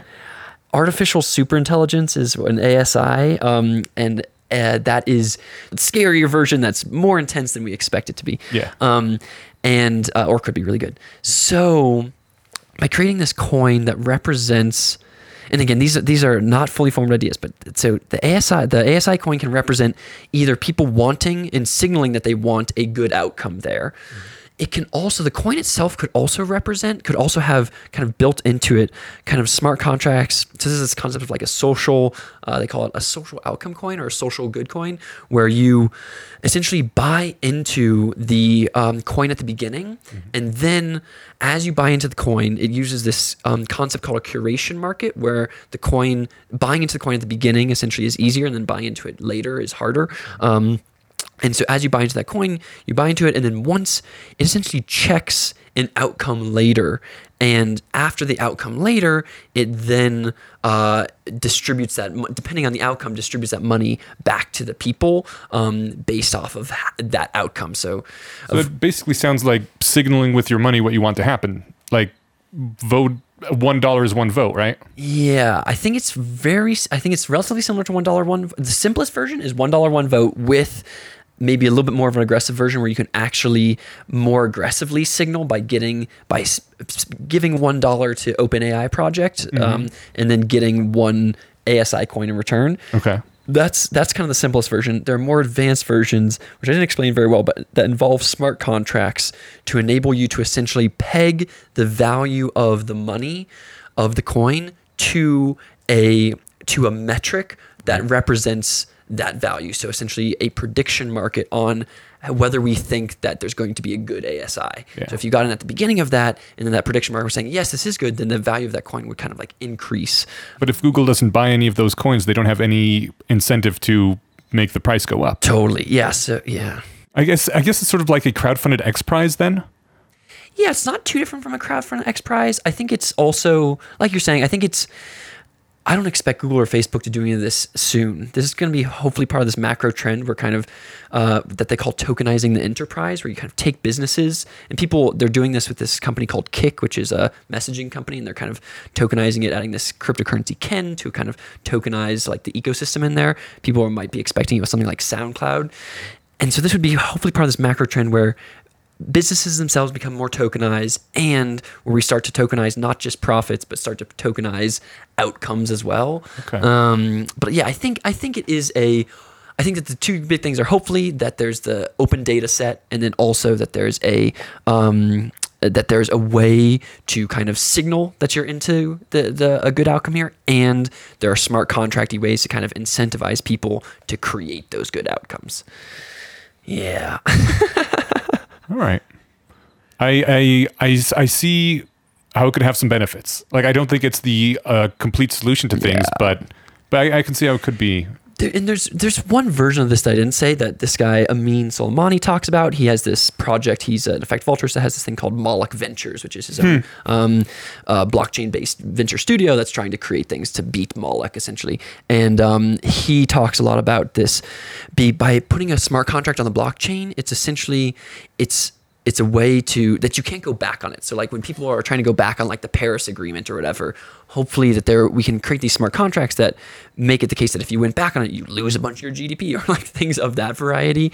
Um, it's a way to essentially make um, immutable contracts in a way perhaps that were not possible before. Um, that's another thing that people might be excited about to beat Moloch here. Okay. Yeah, but Moloch's the one that I have the least uh, uh, uh, conceptualization around at this point in time. I'd say, yeah, Okay. We are coming up on an hour and a half. Yeah. So we should probably wrap it up. Are there any other things you wanted to hit? I don't nothing on the top of my mind. We talked about some of the EA stuff. We hopefully did a high level overview. What are you, Stephen? What are you? Yeah, what are you? Anything else? Um, we covered a lot of stuff. Uh, I guess I'd be remiss if I let you go without asking maybe five minutes on Litecoin. Any cool stuff? Uh, so I bought the three currencies that I did because they're the three I could get through Coinbase, and they were the three that the people that I knew who were into cryptocurrencies were excited about. Yep. But I didn't bother doing a lot of homework myself, so I didn't know most of what you just said about Ethereum, which is kind of cool. Um, anything cool or bad about Litecoin that's out there? Or is it just a random competitor that took off? That's a good question. So it, it does have, it was one of the first competitors, which was powerful. Um, the person who's the leader of it, uh, I forget the name of right now. He is, um, he's very well known in the space. So kind of that is a good signal. Um, and it doesn't have as much of the kind of, Bitcoin has a lot of inter-tribe arguments uh, because there's no clear benevolent dictator kind of like uh, this you know the litecoin guy who i can't believe i forget his name right now charlie lee. Charlie lee or like this guy zooko with zcash or vitalik buterin with um, ethereum. There's no you know satoshi is not known whoever satoshi nakamoto is the creator of bitcoin. Um, so bitcoin has a bunch of like inter-tribe issues. Litecoin i don't think has as many of those. Litecoin also the reason why it's called litecoin is because it uses i'm not sure which algorithm it uses to get it has faster transaction times, um, which is nice. So a good example of this is um, I did this podcast with this guy Ryan X Charles from yours, and yours is a micro. It's kind of like Medium with a paywall, so kind of like a micro payments platform um, that wouldn't be possible kind of with traditional currencies and going through Visa or PayPal or Stripe or whatever because you have the, the 3% plus the 30 cents. Um, but with something like Litecoin, they switched from Bitcoin to Litecoin because it had faster transaction times and especially because its transaction fees were lower. Um, so that is why people generally like Litecoin. Cool. And since that was under five minutes, I have another question for Great. you. Um, the Bitcoin fork that happened a couple of months ago. Yeah. Um, I can't remember if we talked about that on the air or not at any point. I don't think so. I don't see why we would have, but I feel like I talked about it in this house at some point. That's what was on my mind. Is there a quick overview of what happened there slash why that happened? Yeah, so that's a good question. The so at a high level, I don't know as much about it because I'm deeper into the Ethereum space. Um, there's this lady Linda Xie who writes, who used to work for Coinbase and is writes these really good intro articles and has this great intro to Bitcoin versus Bitcoin Cash article, which just gives this great um, table. And I'm kind of forgetting the table right now. The, at the high level point is that there was this big debate among the kind of the two parts of this ecosystem: Bitcoin Core, which I believe are the developers, and then the Bitcoin miners, um, which are the people that run a lot of the mining equipment. That's like 10 people around the world, kind of, um, who have like 90% of the hash power. Um, shit. 10 yeah. people? Yeah. That's kind of scary. Yeah. It's supposed to be more distributed than 10 people. It- totally. And this is this funny decentralization, centralization thing. Uh-huh. Um, so yeah, it is. Yeah. Um, I, I, that number is close to correct. Um, hopefully the, um, so the miners wanted, I believe that, and I don't quite understand this well enough, but they wanted to just purely increase, essentially the, the network was getting too filled with things and they were, they needed to scale. This, this is a huge thing within the space generally is how does it scale? How is Ethereum going to scale? How is Bitcoin going to scale? So one scaling way was to create this, was to essentially increase the block sizes. So instead of a one megabyte block, instead of one megabyte of transactions going on there, instead let's increase it to eight megabytes or two megabytes or something. And that's what the miners wanted, I believe. Um, and then the non-miners, the developers, Bitcoin Core, they wanted this thing called um, SegWit, which is an algorithm that allows you to essentially get faster transaction times. Um, and so that was the battle between these two groups um, and that battle happened for a while and but they actually came to agreement around this thing called bitcoin cash where they would uh, or i believe where they would essentially do this hard fork um, and as a result of that hard fork, it would you essentially all the currency that did exist gets duplicated. So there's all the Bitcoin and then there's all the Bitcoin Cash. Um, and now Bitcoin, I believe that Bitcoin itself has um, has SegWit online, and that Bitcoin Cash has uh, some people over there who are excited by it, who are more like Bitcoin Cash maximalists, and that I believe has increased block sizes. Um, so that's kind of what's happening in the space right now. And then in the near future, there'll be this thing called 2x, I believe, which is where you have on the main um, Bitcoin blockchain, you also increase the block sizes um, from one megabyte to two. So I think that's the space. I could be. Do not trust me on any of that because I really I know just enough to say that, but not much deeper. Yeah. I wanted to go back to a thing you said just a little bit earlier. Uh, you were very excited about how uh, the cryptocurrency like democratizes democratizes the, the power and like pulls it away from the big governments and the institutions and these centers of power and spreads it among the people. Yeah. But I, I it's I'm pretty sure that there's more than 10 people in like the old school institutions and governments. And it seems like we have just managed to concentrate things even even further if it's down to 10 people in the cryptos. Totally, totally. That's a. I think that's a good point, and that's this. There's this great piece by this guy Balaji, who is the um, co-founder of 21.co, which is something that you guys should check out as well, which is a way to essentially get money to um, to receive emails, kind of, or to do tasks. Um, in any case, he talks about quantifying decentralization. This great blog post, and in that they say uh, he, he he does this quantification because that's the main goal of this whole space is to decentralize things, to make things more like equitable or what have you. But because of the way that systems work, they re-centralize in various ways. Um, and so, yes, there's definitely re-centralization on top of these platforms, and there's definitely re-centralization happening generally. And I think that is one of the hopes, and, and that is, let me say one other thing, which is that the Ethereum blockchain, which I believe actually does have a similar um, decentralization coefficient, this like Gini coefficient, as Bitcoin, but in theory they hoped that it wouldn't because you don't need to um, on the Ethereum blockchain. They have a different kind of consensus algorithm within their proof of work algorithm that means that you can't use these specialized ASIC GPUs to run. Um, that doesn't give you any advantage in Ethereum, but it does give you advantage in Bitcoin. So that was like an attempt by them to try to decentralize it more. But yeah, it's this decentralization thing is uh, that's the hope and the goal, and there's definitely re-centralization happening. Okay, cool. Uh, so before we go, what are you working on now, and how can people find out about it if they wanted to?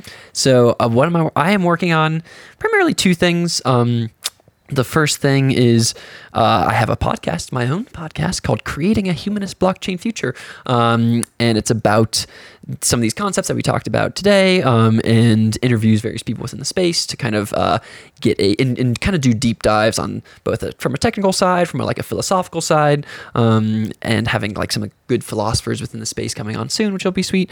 Um, so I have a podcast, and I also have a I do kind of a consulting thing within the space as well, where I use these kind of teal principles and kind of lean and agile practices that I've done in the past to kind of help people within the space um, in this way. So I do that through my Patreon, which is patreon.com slash rhyslindmark. That's slash R H Y S L I N D M A R K. Um, and I implement some other cool things there. Like if you give me 10 bucks a month, then for every 10 bucks you give me, you get one Rhys coin.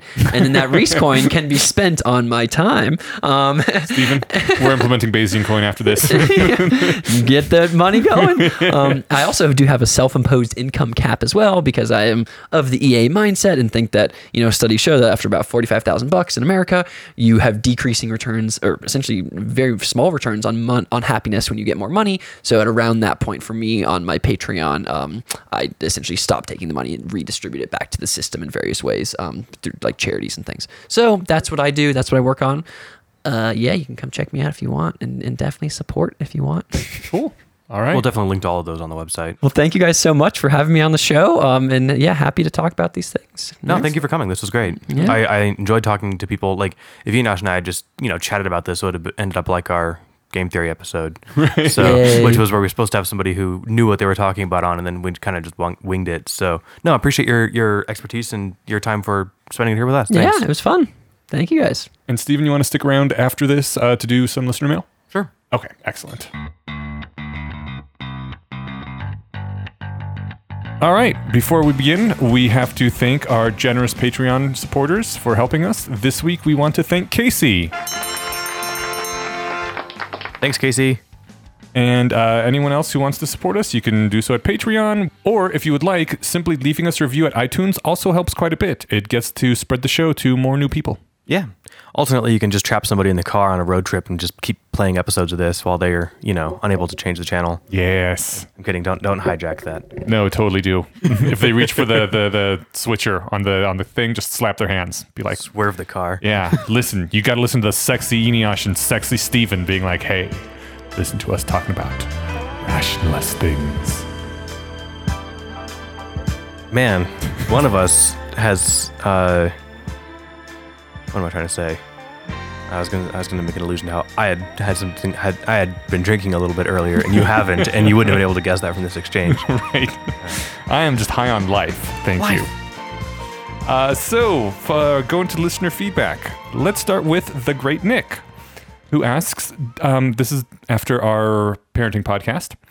Did any of the panel, and it's just going to be you and me, I guess, since we don't have the rest of the panel here, did any of the panel have any thoughts on the issue of overpopulation? As someone trying to do better, I struggle with wanting children, being that it's pretty much the single worst thing you can do for climate change. So those are two different issues. Are my first thought. On the one hand, yes, your carbon footprint goes radically up with a kid. I'm, I mean, I was gonna say I'm personally not worried about overpopulation, but I'm also not planning on having kids. Uh, but I'm also thinking that by the time that becomes like a real thing, where like we're running out of like land mass for people to live on and food for people to eat, uh, I think we'll have other solutions to those problems, whether it's like, you know, uh, artificial islands or living in space or whatever. But yeah, I've always sort of been torn on like the carbon footprint uh, problem. Yeah, I don't really know how to get around that. Like, yes, you're making a carbon footprint, but you're also like producing potentially a lot of good value for the world too, and for like your life and other lives. If you, you know, if your kid goes on to make people happy. So like, I don't know how I'm not going to do that math and say, you know, they need to have this number of Eudolons and share this much happiness with the world to accommodate their carbon footprint. But yes, people have carbon footprints. Yeah, I, I am also of the opinion that those are kind of unrelated. That yes, people do burn things for energy, but people also do a lot of good. And really, who is going to figure out how to scrub all the carbon out of the atmosphere if not for people? Because I'm sure, pretty darn sure, the dolphins ain't going to be doing it.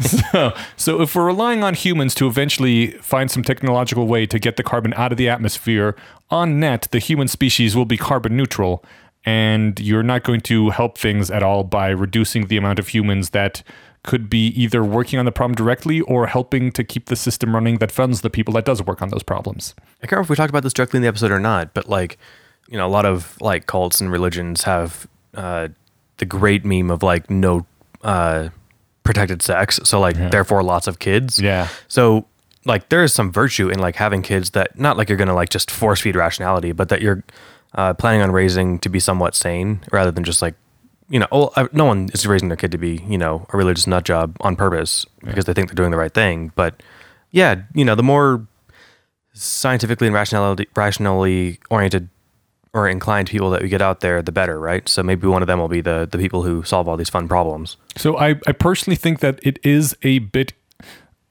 overpopulation is kind of sort of an issue uh, in my opinion because the human race as long as it grows at any sort of rate will eventually outgrow the universe i don't remember I, I know we mentioned this at an earlier episode and it's been so long now that i don't remember what the actual time frame was but robin hanson once calculated that if we continue growing even at 2% uh, that within a matter of a few hundred thousand years there'd be more humans than there are atoms in the universe which is obviously unsustainable if you want to remain physically bodied.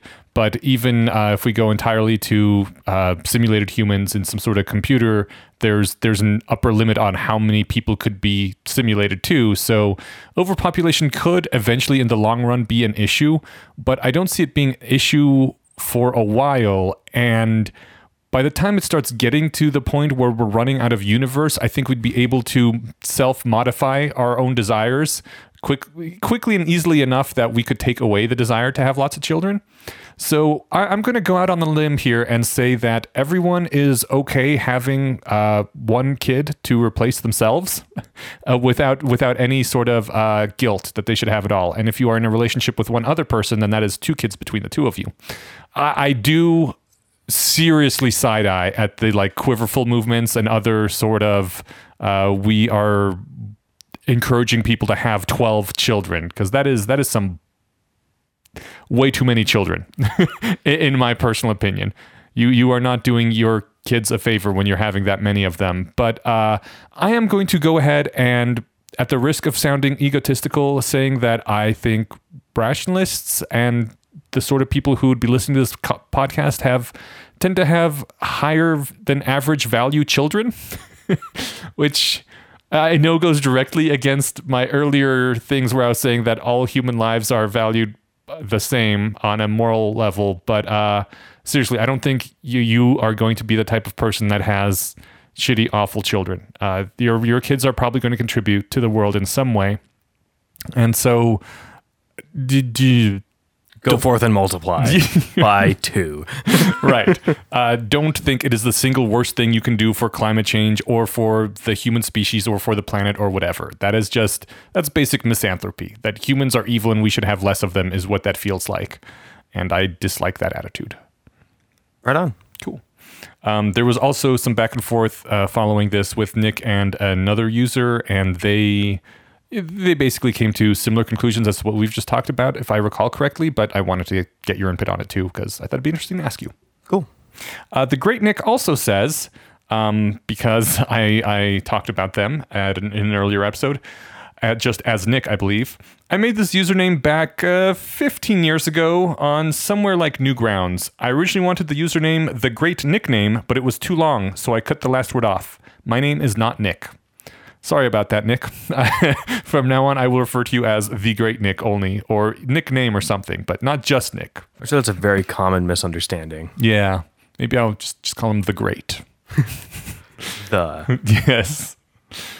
Uh, so on the ritual episode, we got feedback from Shelly Doesn't Drink saying, I love sing alongs and don't get creeped out by them, not even if it's Christian songs from back when I was a Christian.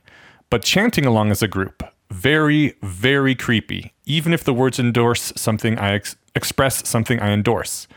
Around 2000, I was in a city where anti war protests were going on, and I happened to walk by one as they marched down the street with their signs and chanting. I felt instantly overwhelmed by emotion, deeply moved and inspired. I got physically choked up and my eyes watered. But I did not actually want to feel moved or inspired by this, which caused me to feel simultaneously repulsed by the experience and how it was hijacking my emotions. Basically, anytime I see something like a protest or a group display of earnest fervor and solidarity, I get this reaction. Even the cliched scenes in football movies. It affects me like that, and it's icky. And yeah, I totally see how if you are having your emotions hijacked when you didn't want to, that's a bit of a violation of of I mean, I'm I'm sure they weren't doing it specifically to target the person, but that is also something I would dislike, and I would stay very clear of rit- ritual and religious sort of things if uh, if I knew it affected me that way. yeah, I'm just off put by chanting in the first place because it does seem like the kind of thing that you know you do right before you throw someone into a volcano. but uh, I mean, yeah, I no one likes being tugged around without like setting themselves up for it emotionally, right? Like if I if I'm gonna be freaked out, it's one thing to get like you know scared if I'm gonna go see the new It movie or something like that. I'm wanting it, right? I've consented by buying the ticket and sitting down and watching it. But like if I'm just scared in public, somebody just screams on the train or something, then like you know that sucks. But I don't know if uh, I mean that's just part of being in the world, right? Uh, you know, I, occasionally someone swerves in traffic or something, right? Just today, someone you know went around me at a straight lane. They're like, "I'm gonna go faster," and went around to like the right turn lane Oh, and cut me off. I'm like, "Oh, I'm sure glad that I was you know kind of watching because." You did that out of nowhere, and if I had straightened like to go over this pothole thing, uh, we would have collided. So I slammed on the brakes. It's like they scared me without my consent, but what am I gonna do? Yeah. I try to endorse social norms of not doing that, I guess. I try not to be a dick. Okay. I try not to like get in people's way and step on people's toes. So that's that's probably the way to go. Do you do you also try not to join groups of chanting people in the streets? I can't think of a single situation off the top of my head where I've ever chanted. Oh, I've I've been in a few marches and the chanting is really fun. I've been in a march. And I don't think we chanted. No? I did almost do one. I was at a I was at a conference, and uh, Bill Nye the Science Guy was doing a thing, and this was I was still more shy back then, and I wanted to do like a Bill, Bill, Bill, and I didn't, yeah. and it's one of my regrets. Aw. But you know, as far as regrets go, that's pretty mild. Yeah. Um, but that would have been a chant. But that's sort of not the same. Yeah. I'm I'm gonna go ahead and just say that's distinct enough because everyone has seen the show where that's in the opening music from his 1990s television program Bill Nye the Science Guy, and that's not me just being like, you know, all hail the science guy out of nowhere, right? so, Right. all right. Googleplex Byte says, I think an intellectual monopoly on anything is fine so long as it abides by Georgist philosophy. That is, every intellectual monopoly's value is to be evaluated, and some portion, example given 20% per annum, is to be given to everyone as intellectual property, um, as it's fundamentally everyone's common property. Share the proceeds in intellectual property or share the property itself? Uh, the proceeds from it. Okay, yeah. I thought that and initially I thought you said like the property itself. I'm like, how do you share 20% of an idea? Yeah. you can read the first page of my five page thesis. Right. Um, yeah, I mean, I don't have much to add there other than that's interesting. Uh, it would sure, like, that would take a lot of the problem out of Monopoly, right? Yes and no, I think. I think it would take some of the sting out of monopolies if if the, you know, portion portion of it did go back to everyone. Uh, I think people would be much less concerned about monopolies if a lot of their their profits were divided back to people and like, hey, you've given us this monopoly power, we're giving you back something for it. Um, but on the other hand, intellectual property, I think, is a slightly different domain. Um, as you are probably aware, Lovecraft is very big. His mythos, I, I have this game next to me called Cultists of Cthulhu, which is based on the Lovecraft mythos. And it's, I mean, it's pretty big in geek circles, but it's, it's like, I don't know, half the games out there, uh, board games, are based on some sort of Cthulhu mythos. Maybe, okay, half is an exaggeration, but there's a lot, right? And people really enjoy the the Cthulhu stuff and write a lot of stories with it, and it's become sort of like a rich cultural ground that we all can pull from and and express ourselves. And part of the reason for that is that Lovecraft died early enough that he just got missed being swept up with uh, the Disney Mickey Mouse indefinite copyright forever on everything thing. So uh, his works, most of them went into the public domain, which is why we can do things. And I think that's a good thing. We now have this cultural background that we all share and we can all tell each other stories and build on it.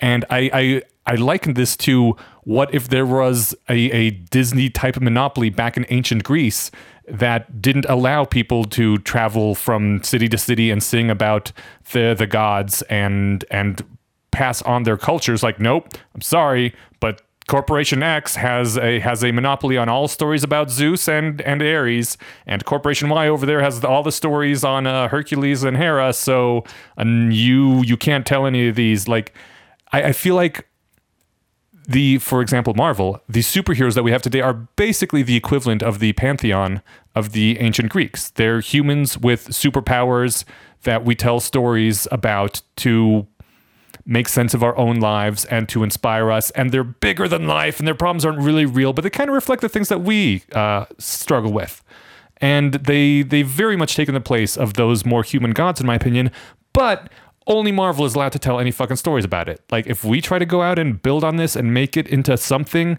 we get sued. And I think that really impoverishes our culture to have these stewards owning all the intellectual property that we build our psyches upon. And this isn't something I've done a lot of reading about, but it's interesting to me. First of all, you make a compelling point, and you're right. It would take some of the sting out if you got some money back, but then you still lose. Like, uh, like what if Tolkien was able to patent high fantasy, right? And if I'm if I'm correct, Tolkien's is high fantasy, right? Basically, yeah, and Harry Potter is low fantasy.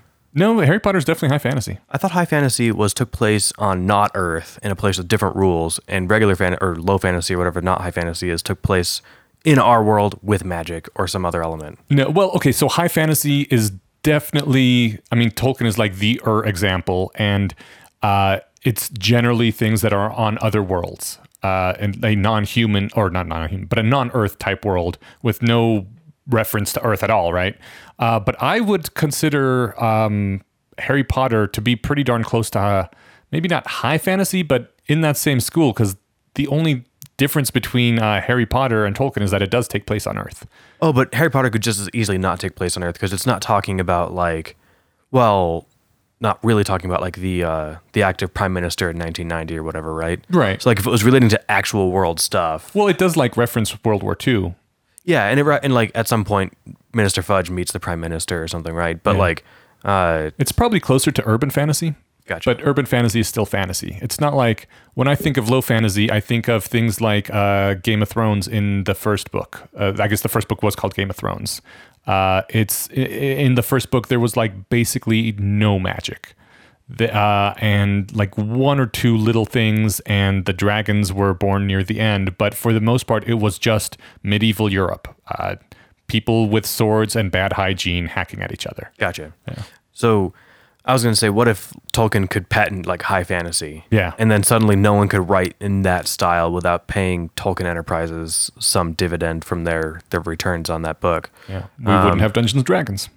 Yeah, or like lots of other stuff, right? Mm-hmm. So that that I guess I'm not sure what counts as intellectual property. Like if I make an uh, make up an idea and I share it, I don't know. I am not well thought enough in this uh, subject to give any meaningful thoughts other than to say I basically agree with everything you said. Okay. So and like I could see it if you reduce it to absurd pretty quick. Yeah, things get really boring really fast. Even if you're not talking like in the context of like products or like things that we can touch, right? Um, if the rounded edges rectangle is my IP and you can't make a phone that looks like that because you're not Apple, well, that's going to slow down like everyone else's phone market. So like that's one aspect. But yeah, just like no, we have, you know, uh, sorry, Marvel Universe has patent on anything that has to do with superhuman anything. If the person can lift more than 700 pounds, you, that's that's beyond you know what you guys are allowed to publish. Yeah. that would be insane. That would be yeah, that would be crazy. And it's it's not quite that bad, but I do think that anyone should be allowed to make a Mickey Mouse movie if they want to. And that would also introduce some competition with Disney that they would now have to be more um they, they would have to create the best Mickey Mouse movies, the most Disney esque ones, in order to make people want to go to Disney Mickey Mouse movies.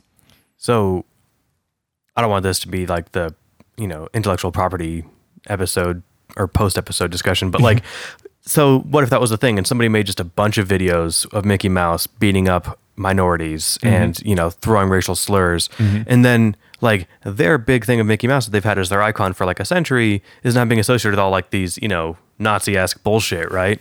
Like if uh, someone Pepe'd Mickey. Sure.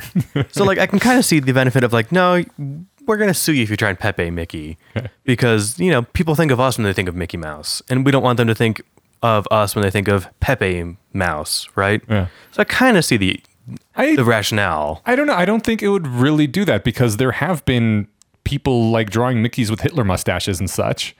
Yeah, but if they made that into like if that showed up on The Simpsons and on Rick and Morty and you know other uh, cartoons that hadn't you know audiences, then you know people would be associating that with Disney. Especially if there was like no protection. They'd be like, "Yep, I'm from Disney. I'm the real one. This is what happens when I'm not on the screen with at Disney I, I- universe." I'm pretty sure that you could still like protect your brand. If someone says they're making Kellogg's cornflakes, but they're not actually Kellogg, then you could sue them. You can like you can make your knockoff cornflakes, but you don't call it Kellogg's cornflakes.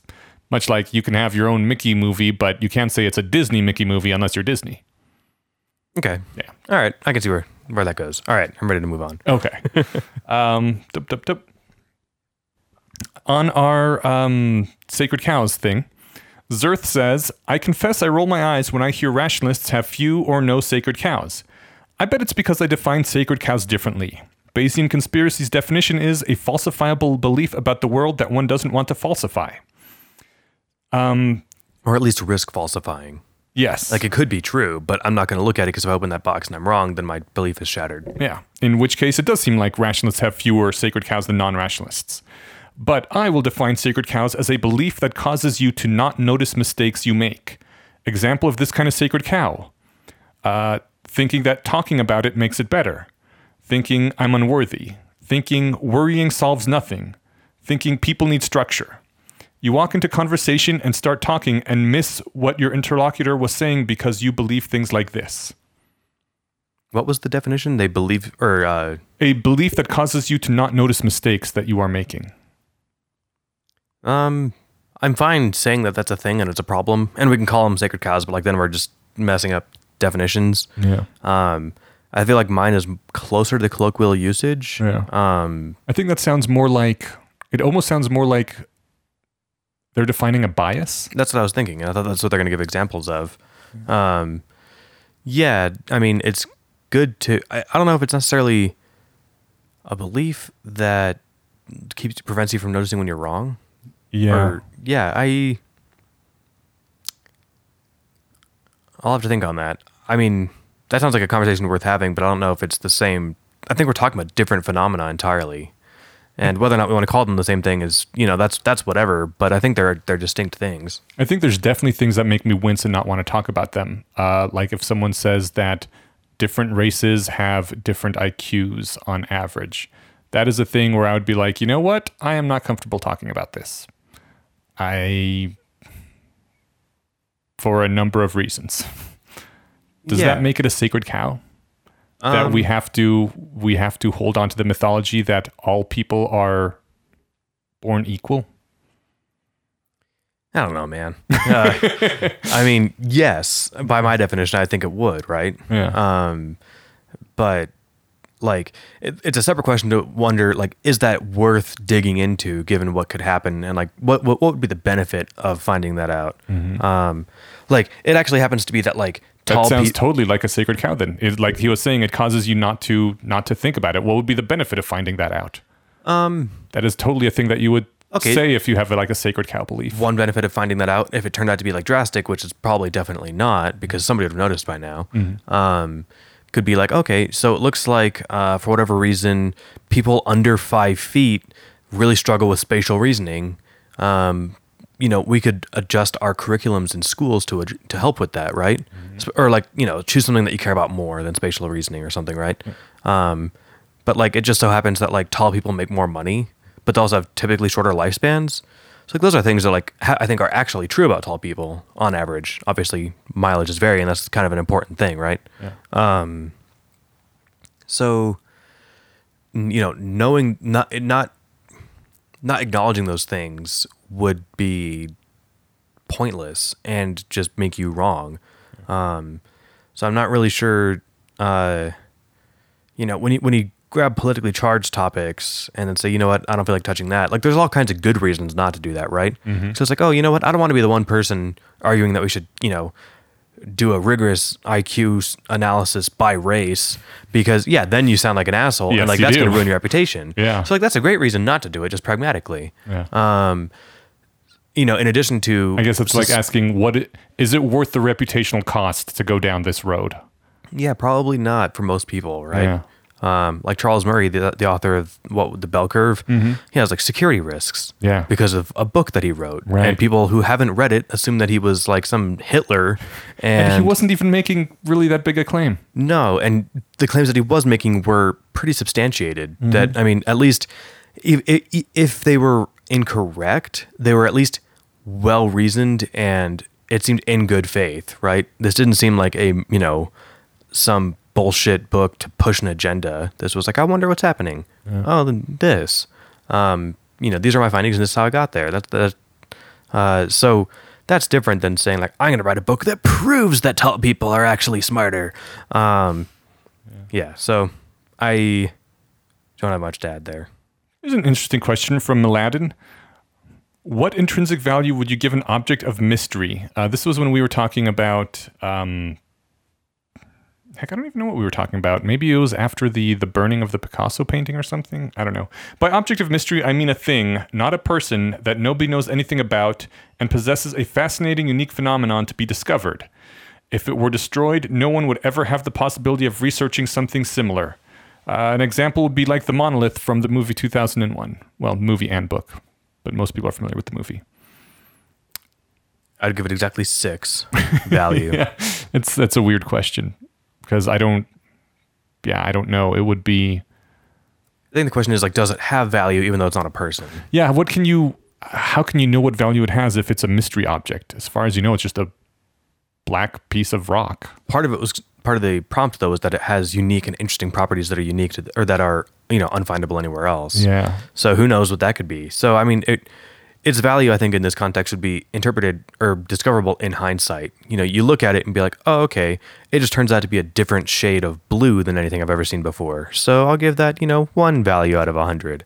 Um, but if it's like, oh, this is like a recipe that cures cancer, you know, that's a hundred out of a hundred. Yeah. Uh, so I don't know. Uh, that's probably kind of a flippant answer to a sincere question. But the better way to phrase it is like do things that aren't people have value. Okay.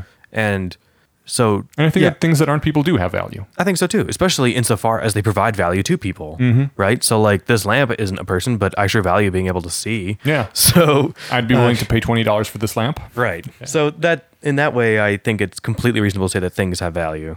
Um, I don't think things have value. Well, maybe that was another interpretation of the question. Like, do things have value in and of themselves just because they're rare and, and interesting? Um, I can see an emotional case for that, but I Sam Harris has this great quote in um, I think it was the moral landscape. He says like imagine a box that contains something that has no uh, bearing on the well-being of conscious creatures, whether you know hypothetically or in any possibility, it can't weigh in on the experience of anybody. You have, by definition, the most boring thing in the universe. Yeah. Right. It's like if this thing isn't going to do anything for anybody at all, no matter what, then it's it's super super boring, right? Yeah. It has it has no value. Yeah. Um, again, if it's a box with a cure for, I, I'm thinking of cancer nonstop. Um, if it's if, if it's a box for the cure for cancer, then it's super valuable. But like its value is depending on how useful it is to people or other things. You know, maybe it's the maybe it's the box that uh, you crack this vial and it releases this thing in the air, and now whenever an animal is about to die, it gets this shot of endorphins and it feels great rather than you know dying in agony like everything does. Yeah. So that can be valued to not people, but it's still only valuable insofar as it reflects the well-being of conscious things. That's how I'll define that. I like it. All right, I'm ready to move on. Cool. Chlorine Crown says, I was listening through the archives where we got to the one where we talked about uh, the Those Who Walk Away from Omelas by Ursula Le Guin. Uh, they have a solution. Imagine you're behind Rawls' veil of ignorance and this city is explained to you. Knowing you have a large chance of living in a wonderful place or a small but substantial chance of being tortured for 70 years in order to give that splendor to thousands of people, wouldn't you still accept it? Probably. I'm a gambler. Let's do this.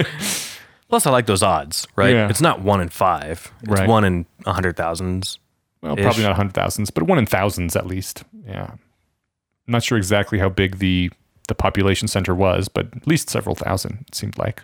Yeah, I think that I'd probably take the shot. Although I think it's an important part of the story that's never explained. That's I think heavily implied that the person being tortured wasn't given the option. Yeah. That they're just fueling some horrible machine. Yeah. So I think that's important. I also I don't know, that is a weird question though, because that sort of brings out the question um, of the utility monster. Like, am I obligated to sacrifice my life to someone else if they would get a lot of utility out of my sacrifice?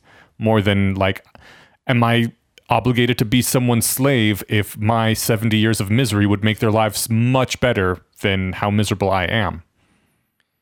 Yeah, that seems analogous, and that seems worse. So now I don't know where to go. Yeah. Um, I mean, I'd like to think no, but Right. like that's the whole point of the utility monster is like, well, good luck arguing with this because it seems to hit every point that you care about, and yet this horrible thing happens. Um, yeah, I don't know. I don't have a good rebuttal to the, to the uh, utility monster. I I have me neither. I'm sure they exist. We can we can look it up. I think that's one of the reasons it was a good story. Uh, Bayes and Confused. Uh, Bayes and Confused says that That's a great username, by the way. almost everyone would agree that raising the sanity waterline for everyone and giving rationalist techniques to everyone, even if it's only a little bit per person, would be massively useful. I'm going to give an example from my own background. My family is an Egyptian, but I've been a US citizen since about a year old. I've been highly Americanized. I went back to Egypt for the first time about a year ago, and the thing that struck me the most is what happens to an entire society when the average education level is about second or third grade. One of my younger cousins who was who's asking me what things I had learned that had helped me in life in America so he could try them in Egypt. I pointed him to the LessWrong community and the sequences.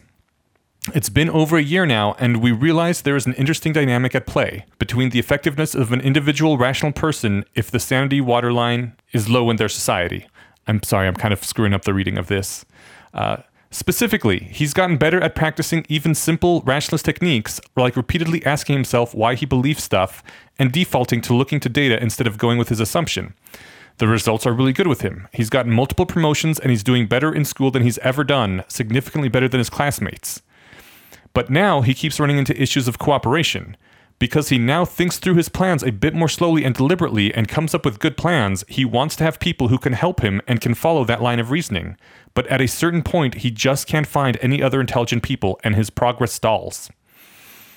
A formulaic way of describing the phenomenon is to say that the bigger the difference between the rationalist and the society, the faster they will climb upwards towards whatever success or goal they have, but it is the overall sanity waterline in a culture that determines how high you can possibly ascend.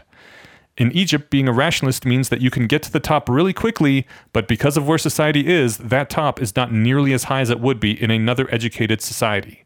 I think that's why it's important to make rationality and ideas related to it more popular as a whole. Yes, even to the soccer hooligans. Because if they can get even 5% smarter, I think it moves up the maximum upper bounds significantly. And I thought that was a really good point that if we can spread the the whole rationalist thing a bit and move up the sanity waterline just a bit, there's leaps and bounds more progress that we can make at the highest levels because everyone else working with them and uh, keeping society running is just better at doing that. It's a multiplier effect almost. Yeah, that's an awesome story, and I appreciate sharing that. Um, the I have a couple immediate thoughts on that. One, um, yes, I think that that general point is probably true. You know, so you can get you can only get so high, but without cooperation, where there's there's no uh, more edifice to keep building on, right? Because you can only build so high by yourself, which makes you think that uh, I, I, have this thought every few months whenever something sparks it. But I'm pretty sure Eliezer had many motivations in writing the less wrong sequences, mm-hmm. and I think this is probably one of them. Mm-hmm. Like you know, there's only so much that I can do by myself. I need more people who are interested in this kind of thing, kind of closer to where I'm at, so I can get more of a team on things. And uh, maybe that was an expressed goal, but um, that uh, seems like the kind of thing, and that might be, you know, a solution. I'm not sure exactly what problems your uh, was it cousin or uh, nephew, whatever cousin. it was, your cousin was facing. Um, but man, if they have any friends that they want to get into this kind of thing, then at least that way you have like a brain trust to people that if you want to really think through a hard problem, you're not just doing it by yourself, right? You can be like Harry Potter um, in Methods of Rationality, starting his own Bayesian conspiracy with Draco. Yeah. To try to try to get some more sane, educated wizards on his side. That's like seventy percent of the reason that I wanted to do the local meetup here. Oh, really? Not just for like you know getting well let me rephrase that it wasn't for that exact reason it mm-hmm. was it was for the reason that i preferred about like getting a brain trust of people that thought enough like me that i could bounce ideas off of yeah. and we could you know but they could provide original content back like i can't do by myself um, i find that super gratifying and super uh, useful if i had a problem but you know really it hasn't been so much of like a all right brain trust here's my problem mm-hmm. um, has it has it worked out has it helped you to have the LessWrong group I'm actually just thinking about that, and probably now that I think about it, because I started. Well, I didn't start the group, but I well I helped get the local community going. Yeah. And it was around the time that I was dissatisfied with my current life uh, trajectory at my uh, where I was at professionally with my job and you know where that was going, and I'm not. It was I was ready to like take the dive and do something else, but like I didn't really know what to do. And it was these people who were like, you know what, you should give this a look into and check this out. And I don't know if I'll love programming in 15 years, but I like it now. And if it gets boring, like there's only a thousand things to do in that field, so I feel like I could stay busy there for a while. Um, so yes, now that I think about it, that could be definitely a consequence of doing this. So yay, that's good. Awesome. Yeah, I hadn't realized that before. I'm, I'm glad things have worked out. I feel like a warm glowy right now. Well, I'm hoping that it helps other people too, right? Yeah. Like, I mean, that was that's the thing about like you know, it could just be a Slack channel if I wanted just ideas to bounce people off of, right? So, right. I think there's I something like, special about meeting people in meet space. Agreed. That's that's why I like that. So when you meet people in real life, you get like a you know a a real community that feels more personal because it is. Yeah. Uh, you meet faces, you meet names, you get stories, that sort of thing. So um, yeah, I'm hoping it's valuable. I'm assuming it's valuable to other people than just me because people keep coming. So, yeah, yeah, Excellent. Uh, that's all I got. Yeah, I don't have any other feedback. Okay. Cool. Um, I mean, there's other people who wrote in, and- and we, I think between us, we probably read absolutely everything that you know comes in on Reddit or through the email or through the website. there was an interesting back and forth on one of the Reddits about uh, someone explaining why Harry Potter, canon Harry Potter, is very classist and pro-capitalist. And I was like, oh, that's an interesting point you make there. And I had never seen it because I'm just living in that water, you know? This was on the H or on the the Bayesian conspiracy subreddit. Uh-huh. Okay, I gotta find this. Yeah. that sounds awesome. Because I'm curious what the argument was. Yeah, Okay, that's Sweet. it. Thank you everyone for listening. We'll be back in two weeks. thanks. Bye.